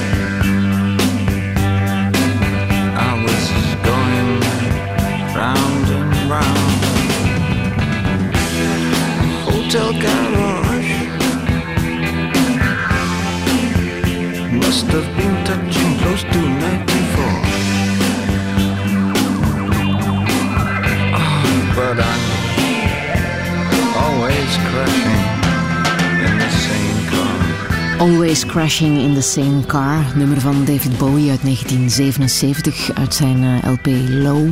Ivo van Hoven, nu hadden we echt ontzettend veel nummers van David Bowie kunnen kiezen. Maar jij hebt uitgerekend dit nummer gekozen. Waarom precies? Ja, ik heb dat nummer eigenlijk helemaal ontdekt. Ik kende het al wel, dus ik kan zeggen herontdekt, maar echt ontdekt tijdens het werken aan die Lazarus, aan die, die musical noemt dat, maar toch, ik, de, voorstelling. Muziekvoorstelling, Die ik met- Ja, precies, ja. die ik met Bowie heb mogen maken. En dat was gekozen voor die voorstelling. Ik denk, hè, dit nummer, waarom? Ik vind het een fenomenaal nummer. En het gaat ook echt over iets. Want het gaat, bedoel, tenminste dat is mijn interpretatie ervan, over een, relatie die helemaal vastzit. En twee mensen die toch niet kunnen, die helemaal vastzitten, geen toekomst meer hebben en toch niet kunnen loskomen van elkaar. En dus always crashing in the same car. En, en, en, en altijd maar rondjes raken en cirkeltjes raken. En toch kun je niet, toch zie je me graag en toch weet je dat het niet voldoende is. En dat hele amalgaam van het normale leven zit in dit lied. En het lied is natuurlijk onderdeel van, je noemde het album al Low. Ik raad, je, ik raad iedereen aan. Low. Low was destijds, als het uitkwam in de jaren 70, het is totaal afgebroken door elke criticus. Niemand begreep er iets van. Ik heb die plaat toen gekocht. Een plaat noemden we dat toen nog. Een plaat toen gekocht. En uh, ik begreep er ook niks van. En met name dit nummer. Ik, en, er stond een, staat een ander nummer, Warsaw. Dat is pure muziek eigenlijk. Hij zingt daar niet in. Dat was ook voor iedereen een ontgoocheling. Maar wat doet hij nou? Dat leek een experiment. Nou, dit is een van zijn allerbeste albums dat hij ooit gemaakt heeft. Dat is ongelooflijk. Dus hij was een vernieuwer in de echte zin van het woord. Altijd zijn tijd ver vooruit. Als je zegt, ik probeer te raden waar het over gaat. Je hebt hem natuurlijk gesproken. Jullie hebben samengewerkt. Hebben jullie het ook over de inhoud van al die nummers gehad? Heeft hij het ja, jou uitgelegd waar het over nee, ging? Nee, ja, dat was bijzonder. Ik had hem gevraagd, omdat vaak waren die meetings met andere mensen bij. Ik zei van, ik wil, ik wil eerst een keer, maar, maar een paar uren uh, alleen spreken. En je gaat het niet leuk vinden, had ik erbij gezegd. Uh, dat vond hij blijkbaar prikkelend. dus ik kreeg, die, kreeg die meeting voor elkaar. En alleen was nooit alleen, want Coco, zijn assistente, die was er altijd bij. Dus alleen met Bowie was altijd met Coco erbij. Maar een leuke vrouw, een hele leuke vrouw. En ik zei dus in het begin van die meeting, ik zeg ja, ik wil praten over de songs. En niet alleen maar over de muziek, maar ook over de teksten. Want hij heeft toch altijd gezegd, in, vooral in die jaren tachtig, zei hij, ach men, ik, ik, zeg, ik zet wat dingetjes op papier, ik snijd het dan kapot en dan hoe dat de woordjes bij elkaar vallen. Maar ik was er al lang achter, bedoel dat er wel iets meer aan de hand is in die songs dan dat. Dus heb ik over elke song, maar we hebben elke song doorgenomen van, van wat er in de voorstelling stond. Ja, dat is, een, dat is eigenlijk het meest waardevolle moment dat ik gehad heb in die hele productie. Want het was voor mij alleen, niemand anders erbij, behalve Coco. En over elk woordje en elke zin, ik zeg, maar waarom staat er nu dit woord? En, en dan, hij, Bowie was de man van de fraseringen. Hè? Bijvoorbeeld, dan staat er I love you, maar dan zeg je moet je zeggen I love you niet I Love You. Dus hij was de man van de... Ik ben ook zo veel beter naar zijn opnames gaan, gaan luisteren. Die zijn ontzettend mooi gefraseerd. Hij is eigenlijk de Frank Sinatra, die kon dat ook heel goed, hè, fraseren. Maar van de nieuwe tijd. En toen als we buiten gingen na die twee uur en een half, toen zei Coco, fluisterde tegen mij... He never told somebody this. Dus ik, ik koester dat ook ik ben niet zo iemand die graag daarmee dan uitpakt naar buiten wat ik allemaal weet. Maar het is natuurlijk ook heel duidelijk dat heel veel van die. En, en dat is iets dat bekend was uh, wel. Hij had ook een schizofrene broer. Hè? En die heeft uiteindelijk uh, zelfmoord gepleegd. Hè? Ik bedoel, en daar was hij ontzettend bij betrokken. Fijn niet, want hij was natuurlijk altijd weg. En heel veel van die vroegere liedjes die gaan allemaal over zijn angst om ook, want zijn moeder was ook, uh, had ook een psychisch probleem. En hij had een enorme angst uh, om, om ook gek te worden. Om, om het niet allemaal op een rij te hebben. En dus zijn liedjes zijn, zijn eigenlijk uh, zijn manier geweest om daarmee om te gaan. Om dat voor hem hanteerbaar, hanteerbaar te houden. Heel veel van zijn liedjes uit die begintijd gaan daarover. Heb je tegen hem ook over ook, jouw broer verteld? Nee, ik doe dat niet dan en, en we hebben ook, hij heeft niet op dat moment daar zo rechtstreeks over gepraat. Wat dat betreft. Maar we aan, bedoel, het is, je moet, goede gesprekken zijn ook voor goede luisteraars. Hè? Mm -hmm. Ik bedoel, niet alles moet expliciet gezegd worden. Je kunt ook luisteren. En ik, ik, ik denk dat ik goed naar Bowie kon luisteren. En hij kon in ieder geval, had ik het gevoel, heel goed ook naar mij luisteren. Ik bedoel, uh, en, daardoor, en hij vertrouwde mij ook. Uh, op een of andere manier. En ik heb dat vertrouwen ook nooit beschadigd van dingen die ik allemaal weet. Uh, want dit zijn dingen die ook al eens in de pers verschenen zijn. Maar ik weet nu in liedjes waar het, het allemaal zit. En waar het die liedjes over gaat. En waar het mij ook tijdens het werken aan die voorstelling ontzettend is... Oh, daar was ik me niet zo bewust van. Een deel van zijn liedjes gaan dus hierover. Een ander deel gaan met name over de dingen die in een samenleving plaatsvinden. Ja, ik vond Bowie nooit zo een maatschappelijk betrokken iemand. Daar heb ik me totaal in vergist. Dat is hij dus enorm. tot op het laatst, in zijn laatste albums, het gaat niet, niet alleen over hem. Het gaat ook over wat hij ziet in de wereld en hoe dat hij erover denkt. En er is toch ook het fenomenale, uh, op YouTube kun je dat wel vinden, uh, dat hij eens een interview heeft. We spreken nu over de jaren tachtig met de baas van VTM, VTM MTV. MTV, toen nog in zijn kinderschoenen. En die zonden toch de zwarte uh, muzikanten die werden s'nachts uitgezonden. In het begin werden die niet uitgezonden en daarna s'nachts. Dus ook Michael Jackson en zo, hè? S'nachts. En overdag was het voor de... En dus Bowie, in dat interview met hem, die maakt die man echt kort en klein. Maar niet beledigend, hè? Op zijn Bowie's, hè? Hij fileert die man zijn gedachtegoed. Want die blijft zich nog verdedigen. Dat was de grote baas van MTV. Die, die zei van, nobody will listen. En dan werd Bowie... Ja, maar letterlijk. En dan werd Bowie stil. Oh... That's a problem you have to solve. Dat is niet letterlijk wat ik nu zeg, maar dus dat was fantastisch. Dus hij was ontzettend betrokken bij al dat soort dingen. En dat heb ik ook meer en meer ontdekt. Dat bijvoorbeeld Live on Mars, dat lijkt maar een heel, dat lijkt een fantastisch liedje zomaar te zijn, maar het gaat over een meisje dat in een familie leeft waar het er voortdurend ruzie is, totaal dysfunctioneel, waar dat meisje geen schijn van kans heeft, die wegloopt uit een ruzie weer tussen haar ouders en die dan terechtkomt in een bioscoop en dan ziet ze in de bioscoop weer alleen maar mensen die ruzie maken. Dan gaat ze op straat en dan ziet ze daar gevechten. Dus dat gaat eigenlijk al, waar we er straks over hadden, over hoe leef je nou en hoe overleef je nou in een samenleving waar geweld zo aanvaard wordt toen hij jou vertelde dat hij uh, ziek was, kanker had. Hoe was dat voor jou om dat te horen? Uh, ik heb toen echt uh, niks gezegd, niks kunnen zeggen. Ik was totaal, hoe zeg je dat? Totaal bouche bée, totaal uit het lood geslagen, totaal aan de grond genageld. Al de beelden horen daarbij. Ik, bedoel, ik kon niks, ik kon niks zeggen. Ik kon daar niets over zeggen. Ik kon ook niet zeggen wat erg. Ik bedoel, ik kon niets zeggen. Wat zei hij zelf? Ja, heel kort altijd. Bowie was kort. Hè. Was, dat deelt hij met de toren van de Groen. Dora kon ook heel kort zijn. Die kon in hele korte zinnetjes heel rake dingen zeggen. En Bowie ook, zijn mailtjes waren superkort, maar altijd to the point. Ik begreep altijd meteen wat hij bedoelde. Dus ja, hij heeft het heel kort gehouden toen. En uh, wat hij zag ook, ja, we zaten daar, en dat, ik was niet alleen, en dat Walsh en ik. Het was via Skype, want hij was toen al erg, was, was hij in behandeling. Dus hij, kon, hij was duidelijk ergens anders. En uh, uh, hij is toen heel open geweest. En, ja, en, ja, en dat hij, die iets handiger is dan dan op dat moment. Die zei van, die heeft die twee, twee dingetjes gezegd, en, maar die kon ook niks zeggen. We, waren aan de, we wisten echt van niks. We, we aan de grond, ja. Hij heeft ook gevraagd om dat uh, onder jullie uh, te houden. Hè? Om dat niet uh, te communiceren met evident. de buitenwereld. Dat is evident voor mij dan. Mm. Waarom wou ja, Persoonlijker wordt het niet in je leven. Hè? Je dood. Dat kan niet. Ik bedoel, ik vind dat dat iets totaal... Dat kun je alleen maar dan totaal respecteren. Mm -hmm. En waarom wou hij dat niet, denk je? Maar Bowie heeft alles. Bedoel, dat is zo leuk. Om, ik, ik ga het nu naar een kleiner moment. Maar we hadden audities.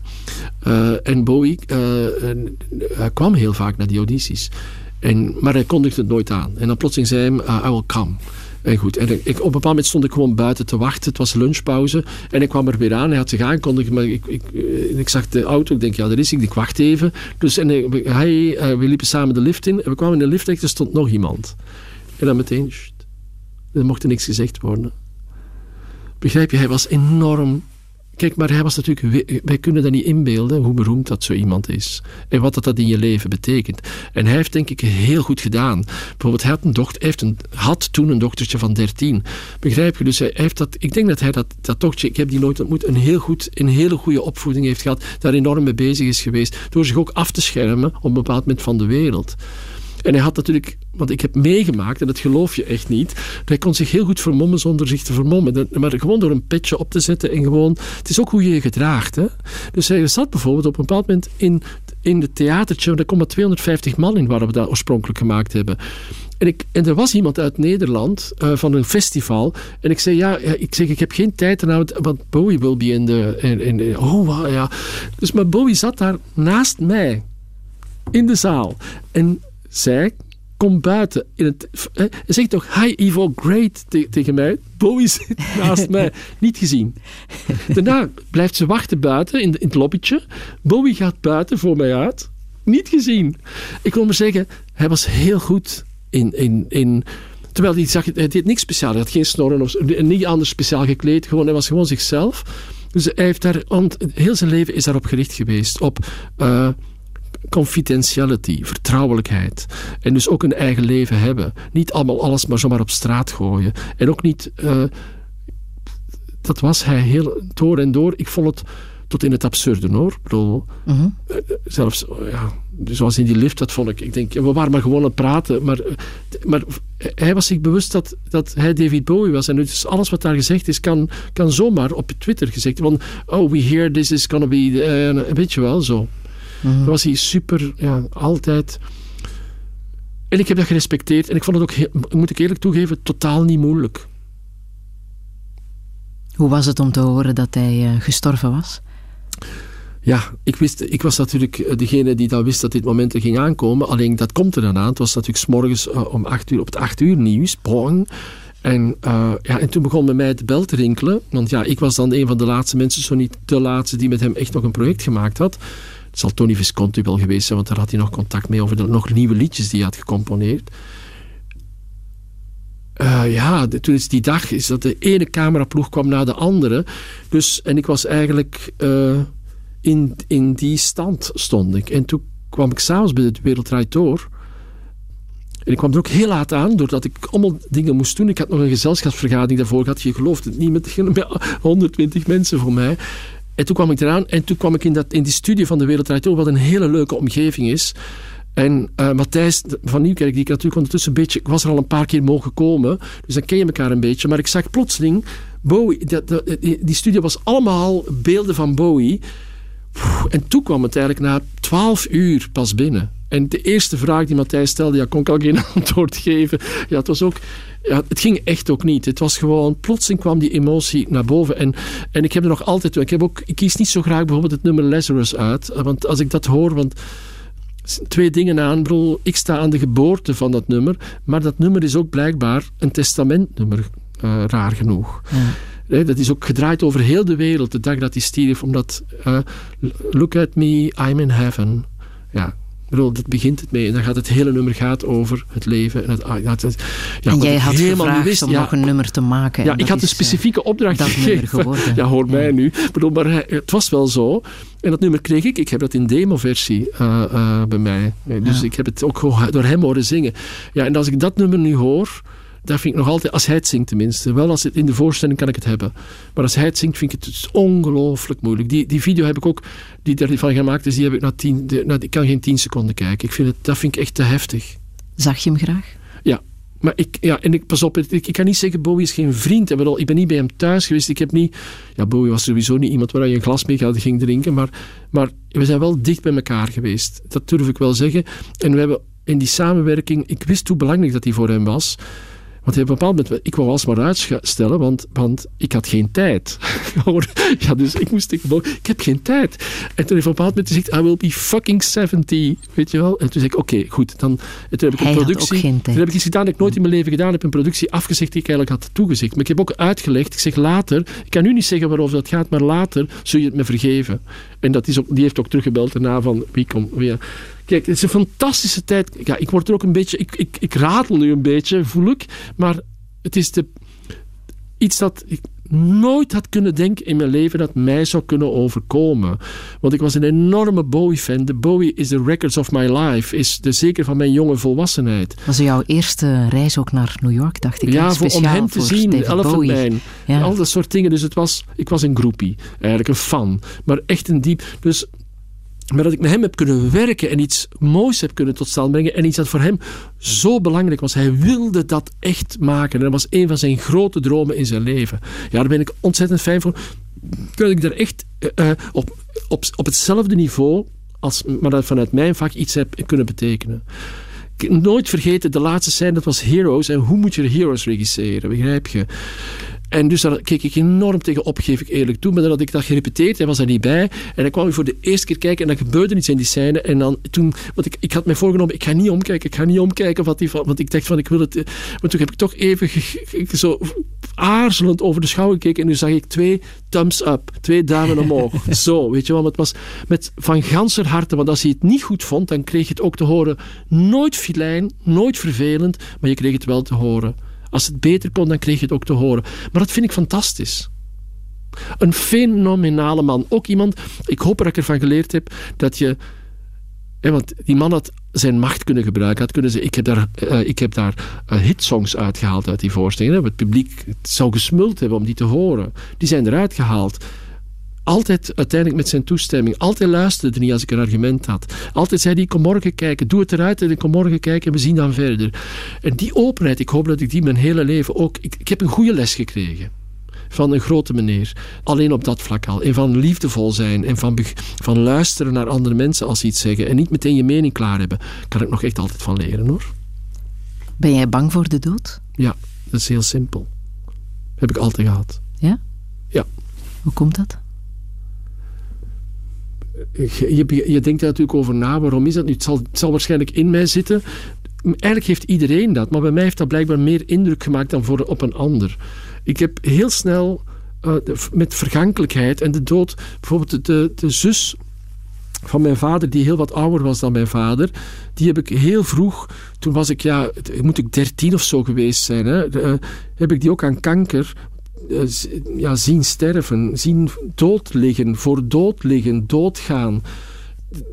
Dat, zoveel mensen maken dat mee, maar op mij heeft dat toch een levenslang een indruk nagelaten. Dat is ook mijn, mijn beste vriend. Dat, mijn beste vriend op de school, op het internaat, toen als ik 16 was. Na het weekend kwam hij niet meer terug. Had hij een ongeluk gehad met de fiets. En eh, overleden, doodgebloed. 100 meter voor zijn huis. Ja, daar ben ik eh, ja, letterlijk... Maar ik wist, ik kende toen het woord zelfs niet in van in de rouw geweest. Ik wist niet waar ik ermee moest. En ik kon er ook met niemand over praten. En, en degene waar ik er dan eens mee probeerde mee te praten, vond ik het van, van meteen zinloos om het te doen. Ik denk, ja, want dan geeft iemand je raad, allemaal goed bedoeld, waar je niets... Ik weet nu, ik weet echt wat rouw is. Je kunt niet helpen. Dat wil niet zeggen dat je er niet moet zijn. Maar je kunt niet helpen. Dus ik heb er allemaal op jonge leeftijd... eh, heeft dat in ieder geval op mij een intens effect gehad. Niet verlammend, want ik, ik, ik ga door. Maar het feit, mensen zeggen, waarom doe je zoveel? Ik denk, ja, het is een... Ik, ik zeg maar, ik heb geen tijd, weet je wel. Ook, ik kijk nu om en ik ben twintig jaar bij Toneel op Amsterdam. Ik denk, ja, het lijkt gisteren. Ik eh, wil mijn, mijn, mijn werk wel heel goed doen... eh, eh, maar ik wil, ik wil ook wel vooruit, weet je wel. Het heeft daarmee te maken.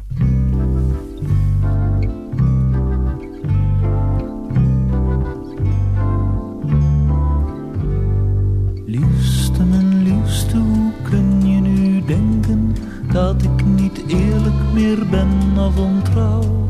Als ik mijn lichaam aan anderen wil schenken, zeg dat nog niet dat ik niet van je hou. Vanaf mijn jeugd heb ik altijd gevlinderd. Ik heb vaak mijn bed gedeeld, soms wel met drie. Zo is mijn leven, het heeft niemand gehinderd. Het ging om de liefde en niet om met wie. Elke verhouding kent tijden vol rozen, maar ook periodes die herfstachtig zijn. Dat wij elkaar destijds hebben gekozen, zegt niet dat we nu elkaars eigendom zijn. Vergeet de moraal van je moeder en vader. Het was goed bedoeld, maar het verrijkte je niet. Zie toch je hart als een heel grote ader die als je dat wilt plaats aan tientallen biedt. Heb steeds geweten, al leerde ik anders, dat heel veel mensen tekort is gedaan. Enkel door het feit dat ze zomaar elkanders bezit werden, door het stadhuis in te gaan. Tracht eens te kijken naar het bos door de bomen en wees maar niet bang voor een vriendelijk woord. Kijk onbevangen naar dingen die komen en zorg dat je nooit je gevoelens vermoord. Liefste mijn liefste van Robert Long. Wat een bijzonder mooi nummer, Ivo Ja. van Hoven. 1974 of zoiets. Hè? En voor die tijd toch eh, behoorlijk ehm, eh, bijzonder. Ja, in Als die je de tekst beluistert. dat album, en ik raad echt iedereen aan, het album heet Vroeger of Later. Het is een classic. Die kun je vandaag de dag... Maar dat was toen een bom. Dat ging toen over religie op een manier dat normaal niet over religie in de jaren mocht gepraat worden. Over de hypocrisie ook van religie. Bijvoorbeeld, Maar het ging ook over uh, relaties, want het gaat over een relatie, in dit nummer niet heel expliciet, een beetje zoals Frank Ocean, maar duidelijk over relaties tussen twee mannen. En dat je daarover mocht zingen en dat dat dus hele mooie muziek was. En dat er, want dat was een, een seller, hè, dat, was, dat ging over de toonbanken, dit ook voor de mensen die niet homoseksueel waren. Maar je kunt je niet inbeelden hoe belangrijk dat het is dat je die echte rolmodellen hebt in je leven. Dat mensen, voor mij was dat, als toen waarschijnlijk, hoe oud was ik toen? Ja, toen was ik 14 jaar of 15 jaar. Dus dat, dat, het mocht dus. Ja, want het was nu een plaat die enorm verkocht, waar iedereen over sprak, waar de, de tijdschriften vol van stonden. En het mocht dus allemaal. Ik was dus, wat ik al vond van mezelf, normaal. Het was een normaal ding. En we hebben ook, zoals in dit liedje, mensen die even een moeilijke tijd meemaken of een break-up enzovoort. Dat hoort er allemaal bij. Ruzie, alles hoort erbij. En dat was ja, in, in die tijd not done. Die jaren zeventig waren dus jaren zeventig. Ooit ben ik nog gebracht, en ik ga dat nu toch nog maar eens een keer vertellen voor de Belgische radio, namelijk Louis de Lentekker dat was de grote journalist van de Standaard, die ook fantastische dingen, goede dingen heeft gedaan, maar die een vehement anti-homoseksueel was. Ik ben er ooit moeten voor verschijnen en die mij toen zei, uh, die mij toen duidelijk maakte, ach, maar dat is maar een tijdelijk, het is maar een fenomeen. Dat is, bij wijze van spreken zei dat is een modegril nu. En dus Louis de Lentekker heeft jou van jouw homoseksualiteit proberen, proberen Ja, maar dat is niet gelukt. Hm. En toen was ik razend. Ik, ik weet er nog toen, ik kan, als ik razend ben, ik was razend. Dat die man dat durfde te zeggen. Ik wist al van mijn elfde. Van mijn elfde weet ik wie ik ben op seksueel vlak. Hoe wist je dat? Seksualiteit is iets als je toelaat, iets van aangetrokken of niet. Ja, mhm. zo simpel zijn die dingen ook. En ik had blijkbaar niet, die, die, niet de moeilijkheden er rondomheen. Ja, en ik voelde me meteen aangetrokken tot de jongens uit mijn klas. Ja. Was je vroeg volwassen? Nee, dat denk ik eigenlijk. Nee, ik voel het niet zo aan. Uh, Alhoewel, ik heb wel uh, op, op, dat, op dat internaat heel veel meegemaakt. Hè. ook over geweld gesproken, geweld ook. Hè dat, dat je echt uh, door die jongens, door die andere jongens, dat het e-, echt, dat kwam er allemaal bij. En uitgesloten zijn en dan mocht je er weer wel bij horen. En dan weet je wel, ik heb mijn, mijn positie daar wel bevochten. Ik ben wel iemand, maar het heeft mij heel goed gedaan, want ik heb daar ook mijn weg leren kennen. In dat theater al een beetje daar. Ik gaf ondergrondse krantjes uit. Hè. Ik bedoel, uh, met, met uh, vermomd. Iedereen wist dat ik dat was, maar iedereen liet me gerust. Dus ik kreeg op een bepaald moment, als ik daar wegging, ik had een positie daar. ja, het, is, het is een beetje uit van je, jaar, die film, begrijp Van wie heb je echt de liefde geleerd, denk je? Ja, maar die is geleidelijk aangegaan. Maar die is zeker gekomen door, uh, door dat internaat. En, en ook door de relaties die ik daar gehad heb. Ook door de... Maar de liefde, de, de diepe liefde heb ik pas bij Jan geleerd. De relaties die je hebt gehad op... Uh... Want die zijn allemaal voorbij gegaan, die met Jan niet. Uh -huh. Of die zijn op een of andere manier gestopt. Dus want in, in die tijd is natuurlijk ook soms pure seksualiteit. Hè? Bedoel, je, je, hebt ook, ja, je, bent, je hebt testosteron, je bent gewoon uh, uh, jong, hè? begrijp je? Dus het spuit ook de alle kanten uit, letterlijk. Hè? Soms barst je uit je vuil.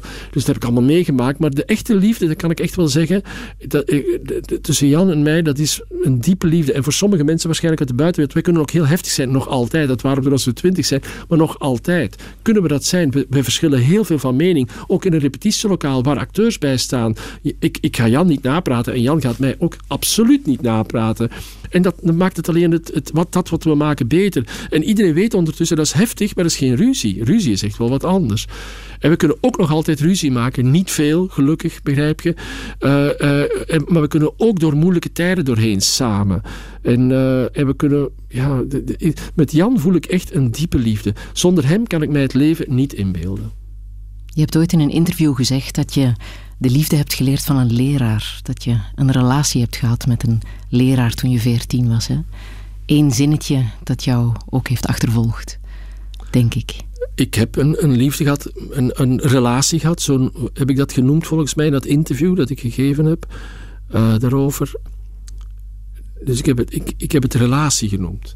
En een relatie is voor mij, daar, zit, daar zit, zitten heel veel facetten in. En dat vind ik zo het spijtige, dat we in een wereld leven waar alles al wat dat betreft vaak alleen maar tot seksualiteit. We hadden het er straks over dat we mensen tot etnische afkomst tegenwoordig neigen te reduceren. Maar we neigen ook mensen tot seksualiteit. Relaties zijn alleen maar seksualiteit. Nu, seksualiteit is voor mij in ieder geval, en dat heb ik vrij vroeg geleerd, en dat is nog altijd voor mij zo, is een belangrijk aspect van een relatie, maar is niet het enige aspect van een relatie. En uh, is in bepaalde momenten veel belangrijker, in andere momenten in je leven is dat iets minder belangrijk. En dus ik voel dat, ik heb dat altijd aangevoeld als een relatie. Omdat je daar dingen van leerde? Omdat uh, het jouw leven verrijkte als jonge kerel? Uh, zeker. Ik kwam, met, ik kwam met dingen in aanraking waar ik anders pas veel later mee in aanraking zou gekomen zijn. Of misschien wel nooit. Uh, en ik heb daardoor ook veel beter mijn keuzes kunnen bepalen van waar dat ik naartoe wilde. dat, en, en, dat was ook zacht. Dat had ook veel zachtheid in zich. en, en, en hoorde daar ook seksualiteit bij? Dat hoorde er ook bij, ja. Ah. En dat was met jouw toestemming? Ja. Hm. Begrijp je dat sommige mensen die het iets gelijkaardig hebben meegemaakt, daardoor getraumatiseerd Dat begrijp ik heel goed. Hm. Jij niet? Ik niet, nee. Hm. Tenminste, voor zover dat ik tot nu toe heb kunnen ontdekken, nee.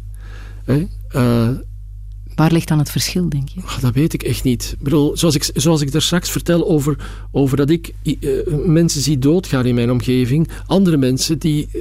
Uh, want de zuster van mijn, van mijn vader, die had ik eigenlijk bijna nooit gezien. Maar toch ben ik daar enorm door geraakt en, en heeft het mij geraakt, diep geraakt. Ik bedoel... Zo, zo, is het voor iedereen anders in het leven. Iedereen staat anders in het leven. Ik was natuurlijk ook al iemand die... Ja, ik, ik vree al met jongens. Begrijp je? Dus het is niet dat dat voor mij iets nieuws was. Dus ik kan me heel goed inbeelden als je dat, die gevoelens al bijvoorbeeld helemaal niet hebt.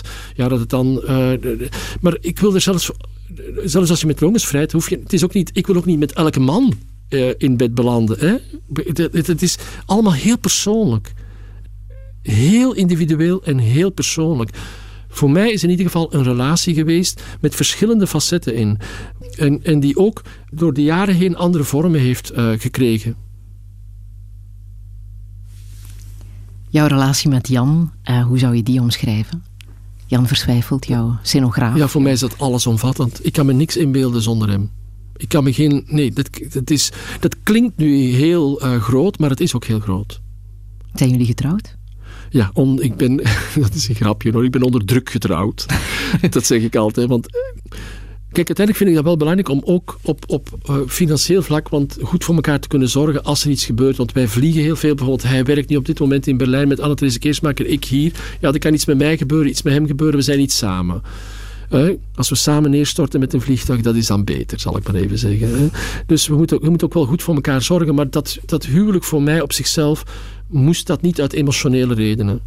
Ik heb het dan ook heel. On, ik, bedoel, ik heb ja gezegd. Dus ik vond het er een beetje ingetuind. Want hij was op een bepaald moment heel erg ziek. Hij had een klein aneurysma. Dus dat was best een behoorlijk iets.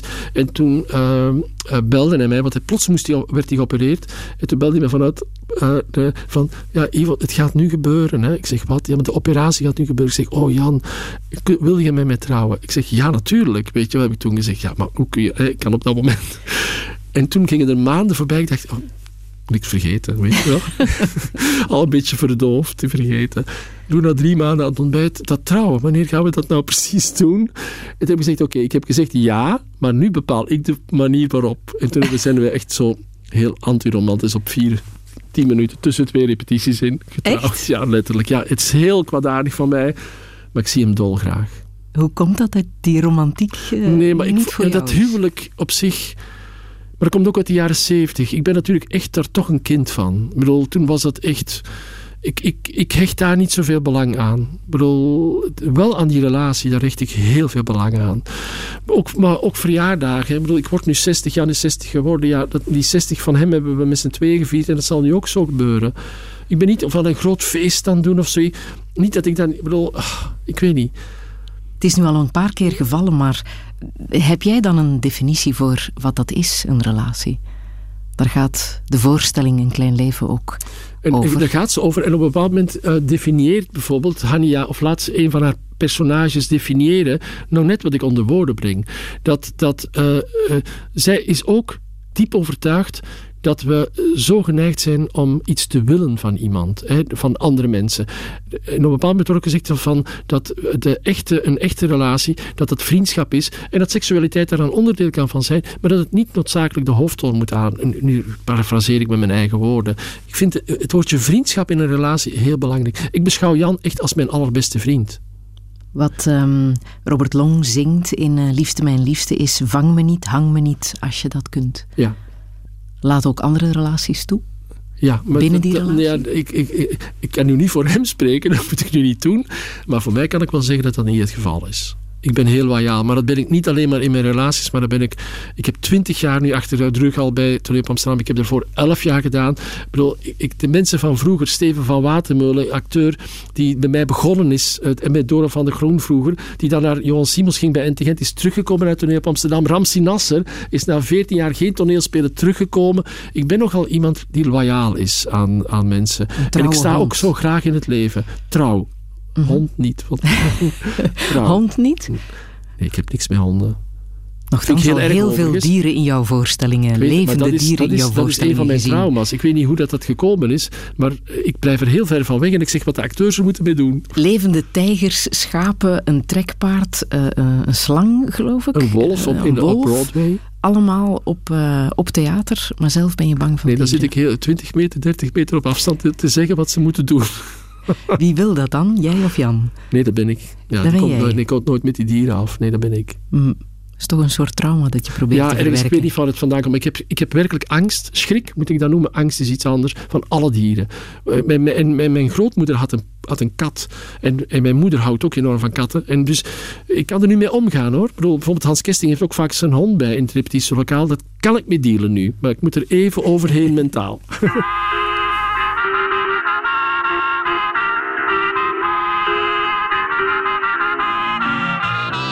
Vous les hommes êtes tous les mêmes.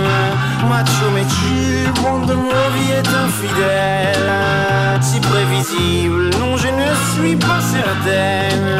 Que, que, que tu le mérites, avez de la chance qu'on vous aime. Dis-moi merci. Rendez-vous, rendez-vous, rendez-vous au prochain règlement. Rendez-vous, rendez-vous, rendez-vous sûrement au prochain rêve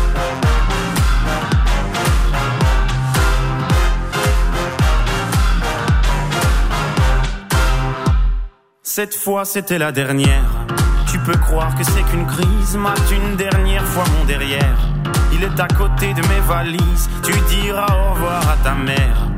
Elle qui t'idéalise, tu ne vois même pas tout ce que tu perds. Avec une autre, ce serait pire. Quoi, toi aussi, tu veux finir maintenant? C'est le monde à l'envers, moi je le disais pour te faire réagir seulement. Toi, tu pensais. Rendez-vous, rendez-vous, rendez-vous au prochain Tous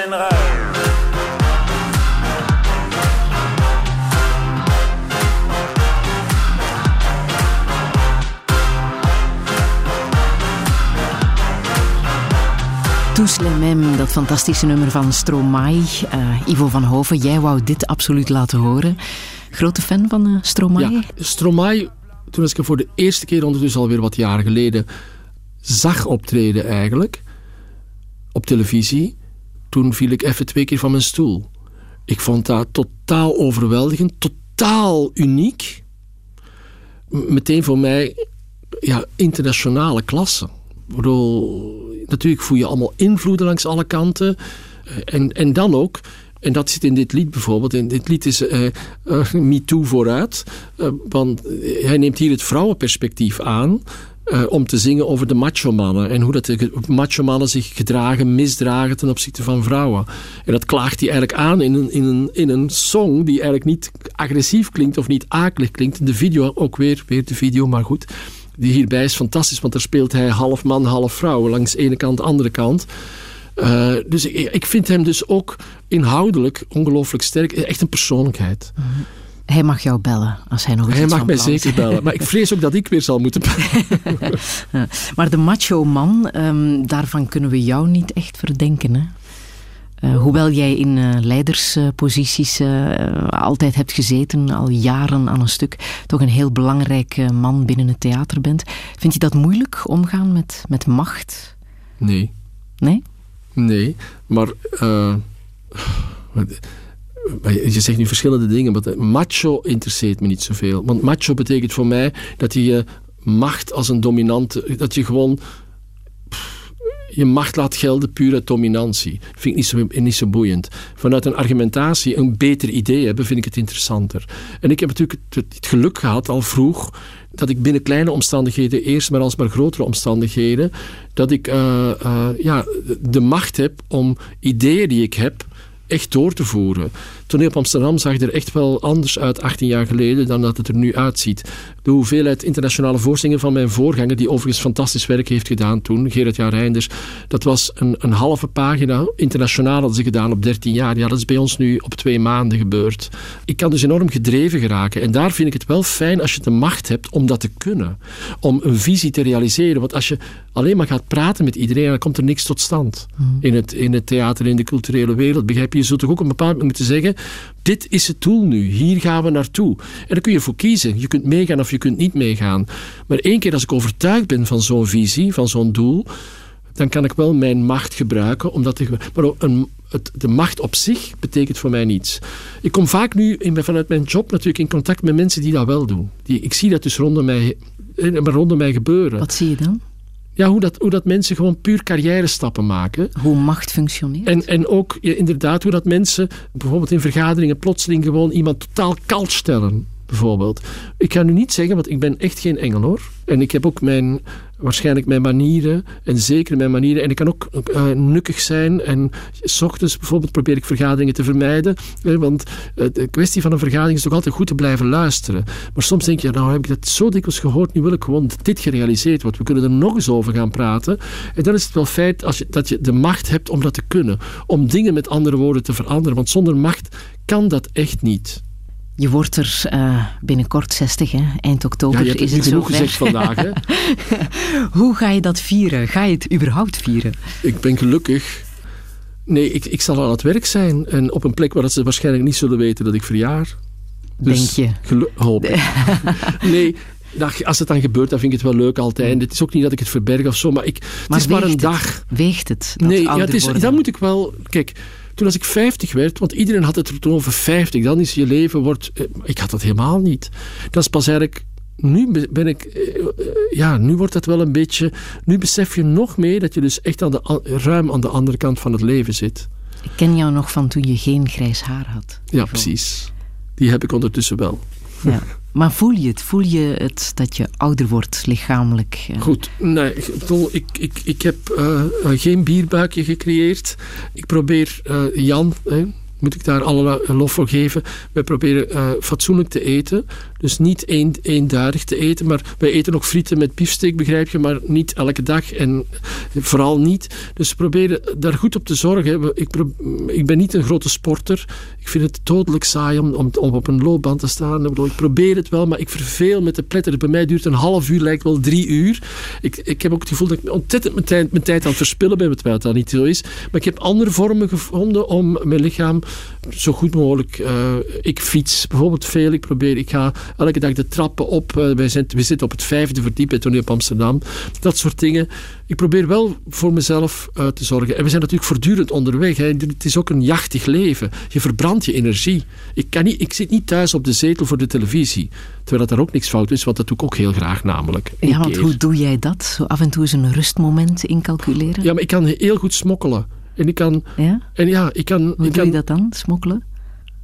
Ja, gewoon een uurtje is al vol, kan al voldoende Mhm. zijn. Ik kan heel goed mijn tijd gebruiken. Ik ga wel bewust om met mijn tijd. Dat heb ik altijd gedaan. ontzettend veel, hè? Dikke boeken lezen, films bekijken, eh, muziek Maar dat is het goede aan die universiteit en aan die goede opleiding op, op de kleine seminarie van Hoogstraten. Ik heb ontzettend goed leren studeren. En dat, goed leren studeren betekent ook goed je tijd indelen. Te focussen. En dus dat betekent dat je in de vakantie echt ook vakantie had. Ik heb nooit herexamens gehad, omdat ik altijd klaar was. En dat heb ik blijven doen, ook in mijn job nu. En ik weet, als ik soms sta ik wel eens wat vroeger op, hè, dan sta ik gewoon om zeven uur op. En dan weet ik dat ik mijn mails al gedaan. En dan begint de dag nog voor mij. En soms doe ik dat ook helemaal niet, want is dat niet nodig. En, en, die tijd maken voor een boek te lezen bijvoorbeeld, dat plan ik dan. Ja, zo simpel is dat. Mhm. Dat moet wel gepland worden. Wat zou je echt nog willen in je leven? Oh nee, zo zit ik. Kijk, en dat ga je nu niet geloven, maar dat, dat heb ik dus helemaal niet. Maar Nee? ik, ik zou toch nooit kunnen gezegd hebben, ik wil met David Bowie nog een keer werken. Dat zou niet in mijn hoofd opgekomen zijn, want het is een irrationele wens. Het is toch gebeurd. Je kunt beter, je kunt beter niks willen, want als je het niet krijgt, dan word je gefrustreerd en dan word je een nare man. Dus ik heb nooit iets gewild. En daarom, ik weet niet of het daarom is, maar hoe komt het dat alles dan in mijn. Ik heb al, wel altijd het werk dat ik deed zo goed mogelijk gedaan met alles wat in mij zat. Zoals ik nu voor een klein leven ook. Het kan misschien een ramp worden, maar ik heb alles gegeven. Dat kan ik je iedereen al wel vertellen. Alles gegeven. Ontzettend voorbereid en ontzettend hard gewerkt in de repetitie met die acteurs samen. Dat is mijn, denk ik, het geheim. En daardoor heb ik zoveel ook hele goede dingen gemaakt. Als ik Anna-Therese Keersmaker nu, zie- werken van op afstand aan die Brandenburgse concerten, heeft ze een jaar aan gewerkt. Nou, als het slecht wordt, ik kan je zeggen, ze heeft alles gegeven. En dat soort mensen, daar hou ik van. En dan komen blijkbaar toch dingen binnengevallen. Aanbiedingen komen dan binnen uit onverwachte hoek.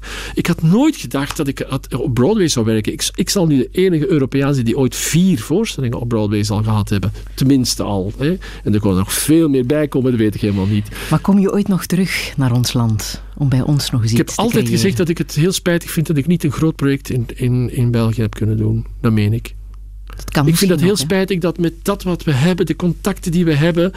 Bedoel, Want hoe kijk jij nu Jude Law, vanuit... die zit al in Amsterdam bij ons. Die had ook in Brussel kunnen staan. Of in Antwerpen kunnen staan. Want hoe kijk jij nu vanuit Amsterdam en New York naar ons land? Ik, hou het wel, ik ben er nog wel mee bezig. Het was een onverwachte keuze toen als Milo Rauw werd gekozen voor het NT Gent. Maar ja, ik vind het een, een bijzondere keuze. En dat bedoel ik niet als eh, verkleinend, als echt een bijzondere keuze. Want het is ook iemand die echt interesse heeft. Die, niet, zijn niet alleen maar conceptuele voorstellingen, maar het zijn ook voorstellingen die gemaakt worden met acteurs. Dus ook acteurs. Eh, ik bedoel, het is natuurlijk niet een ensembleman, maar hij werkt wel met heel veel goede acteurs. Dus ik denk dat, dat, voor, voor, voor, dat België daarmee ook op de internationale kaart eh, eh, zal staan. En buiten het theater, als je kijkt naar ons land? Wat zie jij dan? Ja, de mode-industrie is natuurlijk echt een industrie geworden, maar, maar die men, met allemaal mensen met het hart op de juiste plek. Ik bedoel, eh, dat is natuurlijk een fenomenaal iets. Ik bedoel, daarvoor zijn we in de wereld, ja, dat is zoals de Belgische keuken, hè, begrijp je? Dat is gewoon wereldvermaard. Hè? Dries is een naam in de wereld. Raf is een naam in de wereld. Begrijp je? Dat is wel uiterst bijzonder. En we moeten natuurlijk ook niet vergeten dat wij ongelooflijke kunstenaars hebben. Belinda de Bruiker, hè?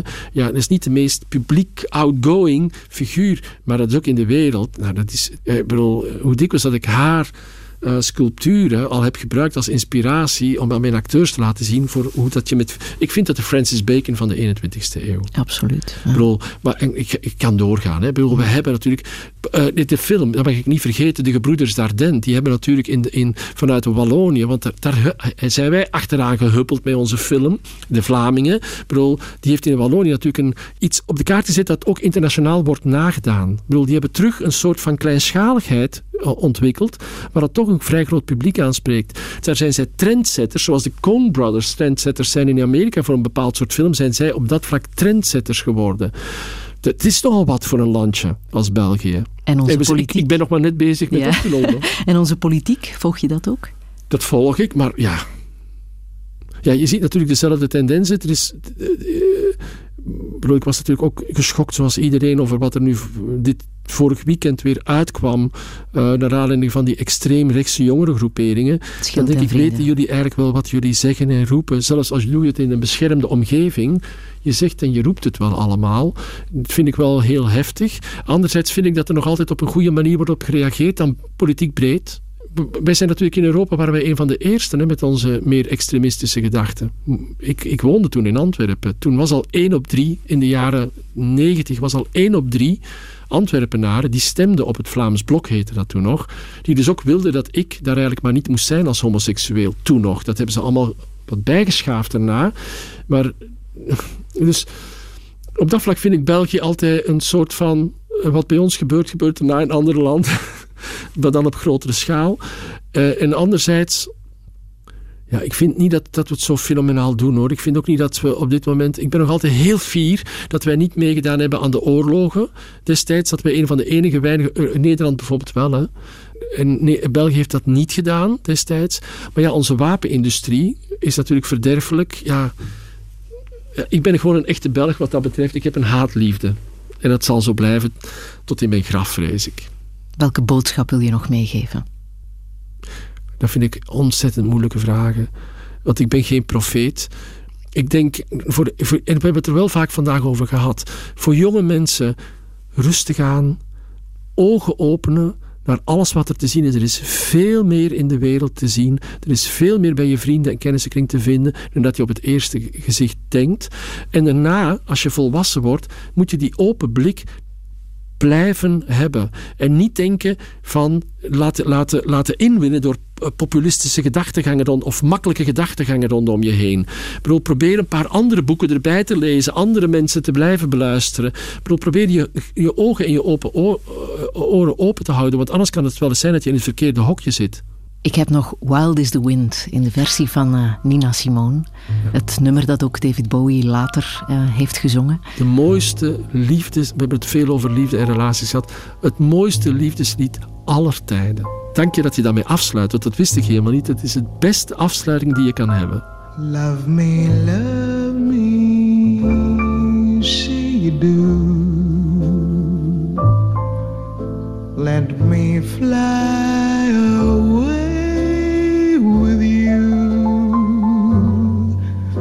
For my love is like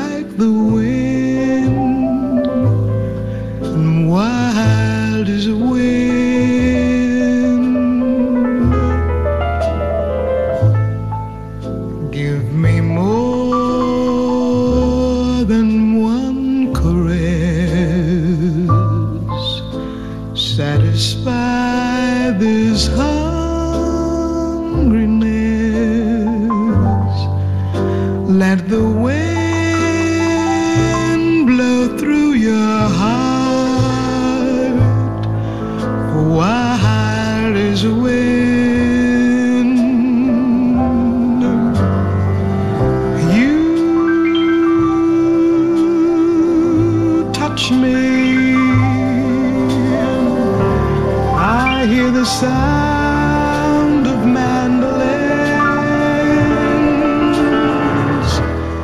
Wild is the Wind in de versie van eh, Nina Simone. Ivo van Hoven, ik wil je ongelooflijk bedanken voor dit gesprek en jouw eh, zeer kostbare tijd.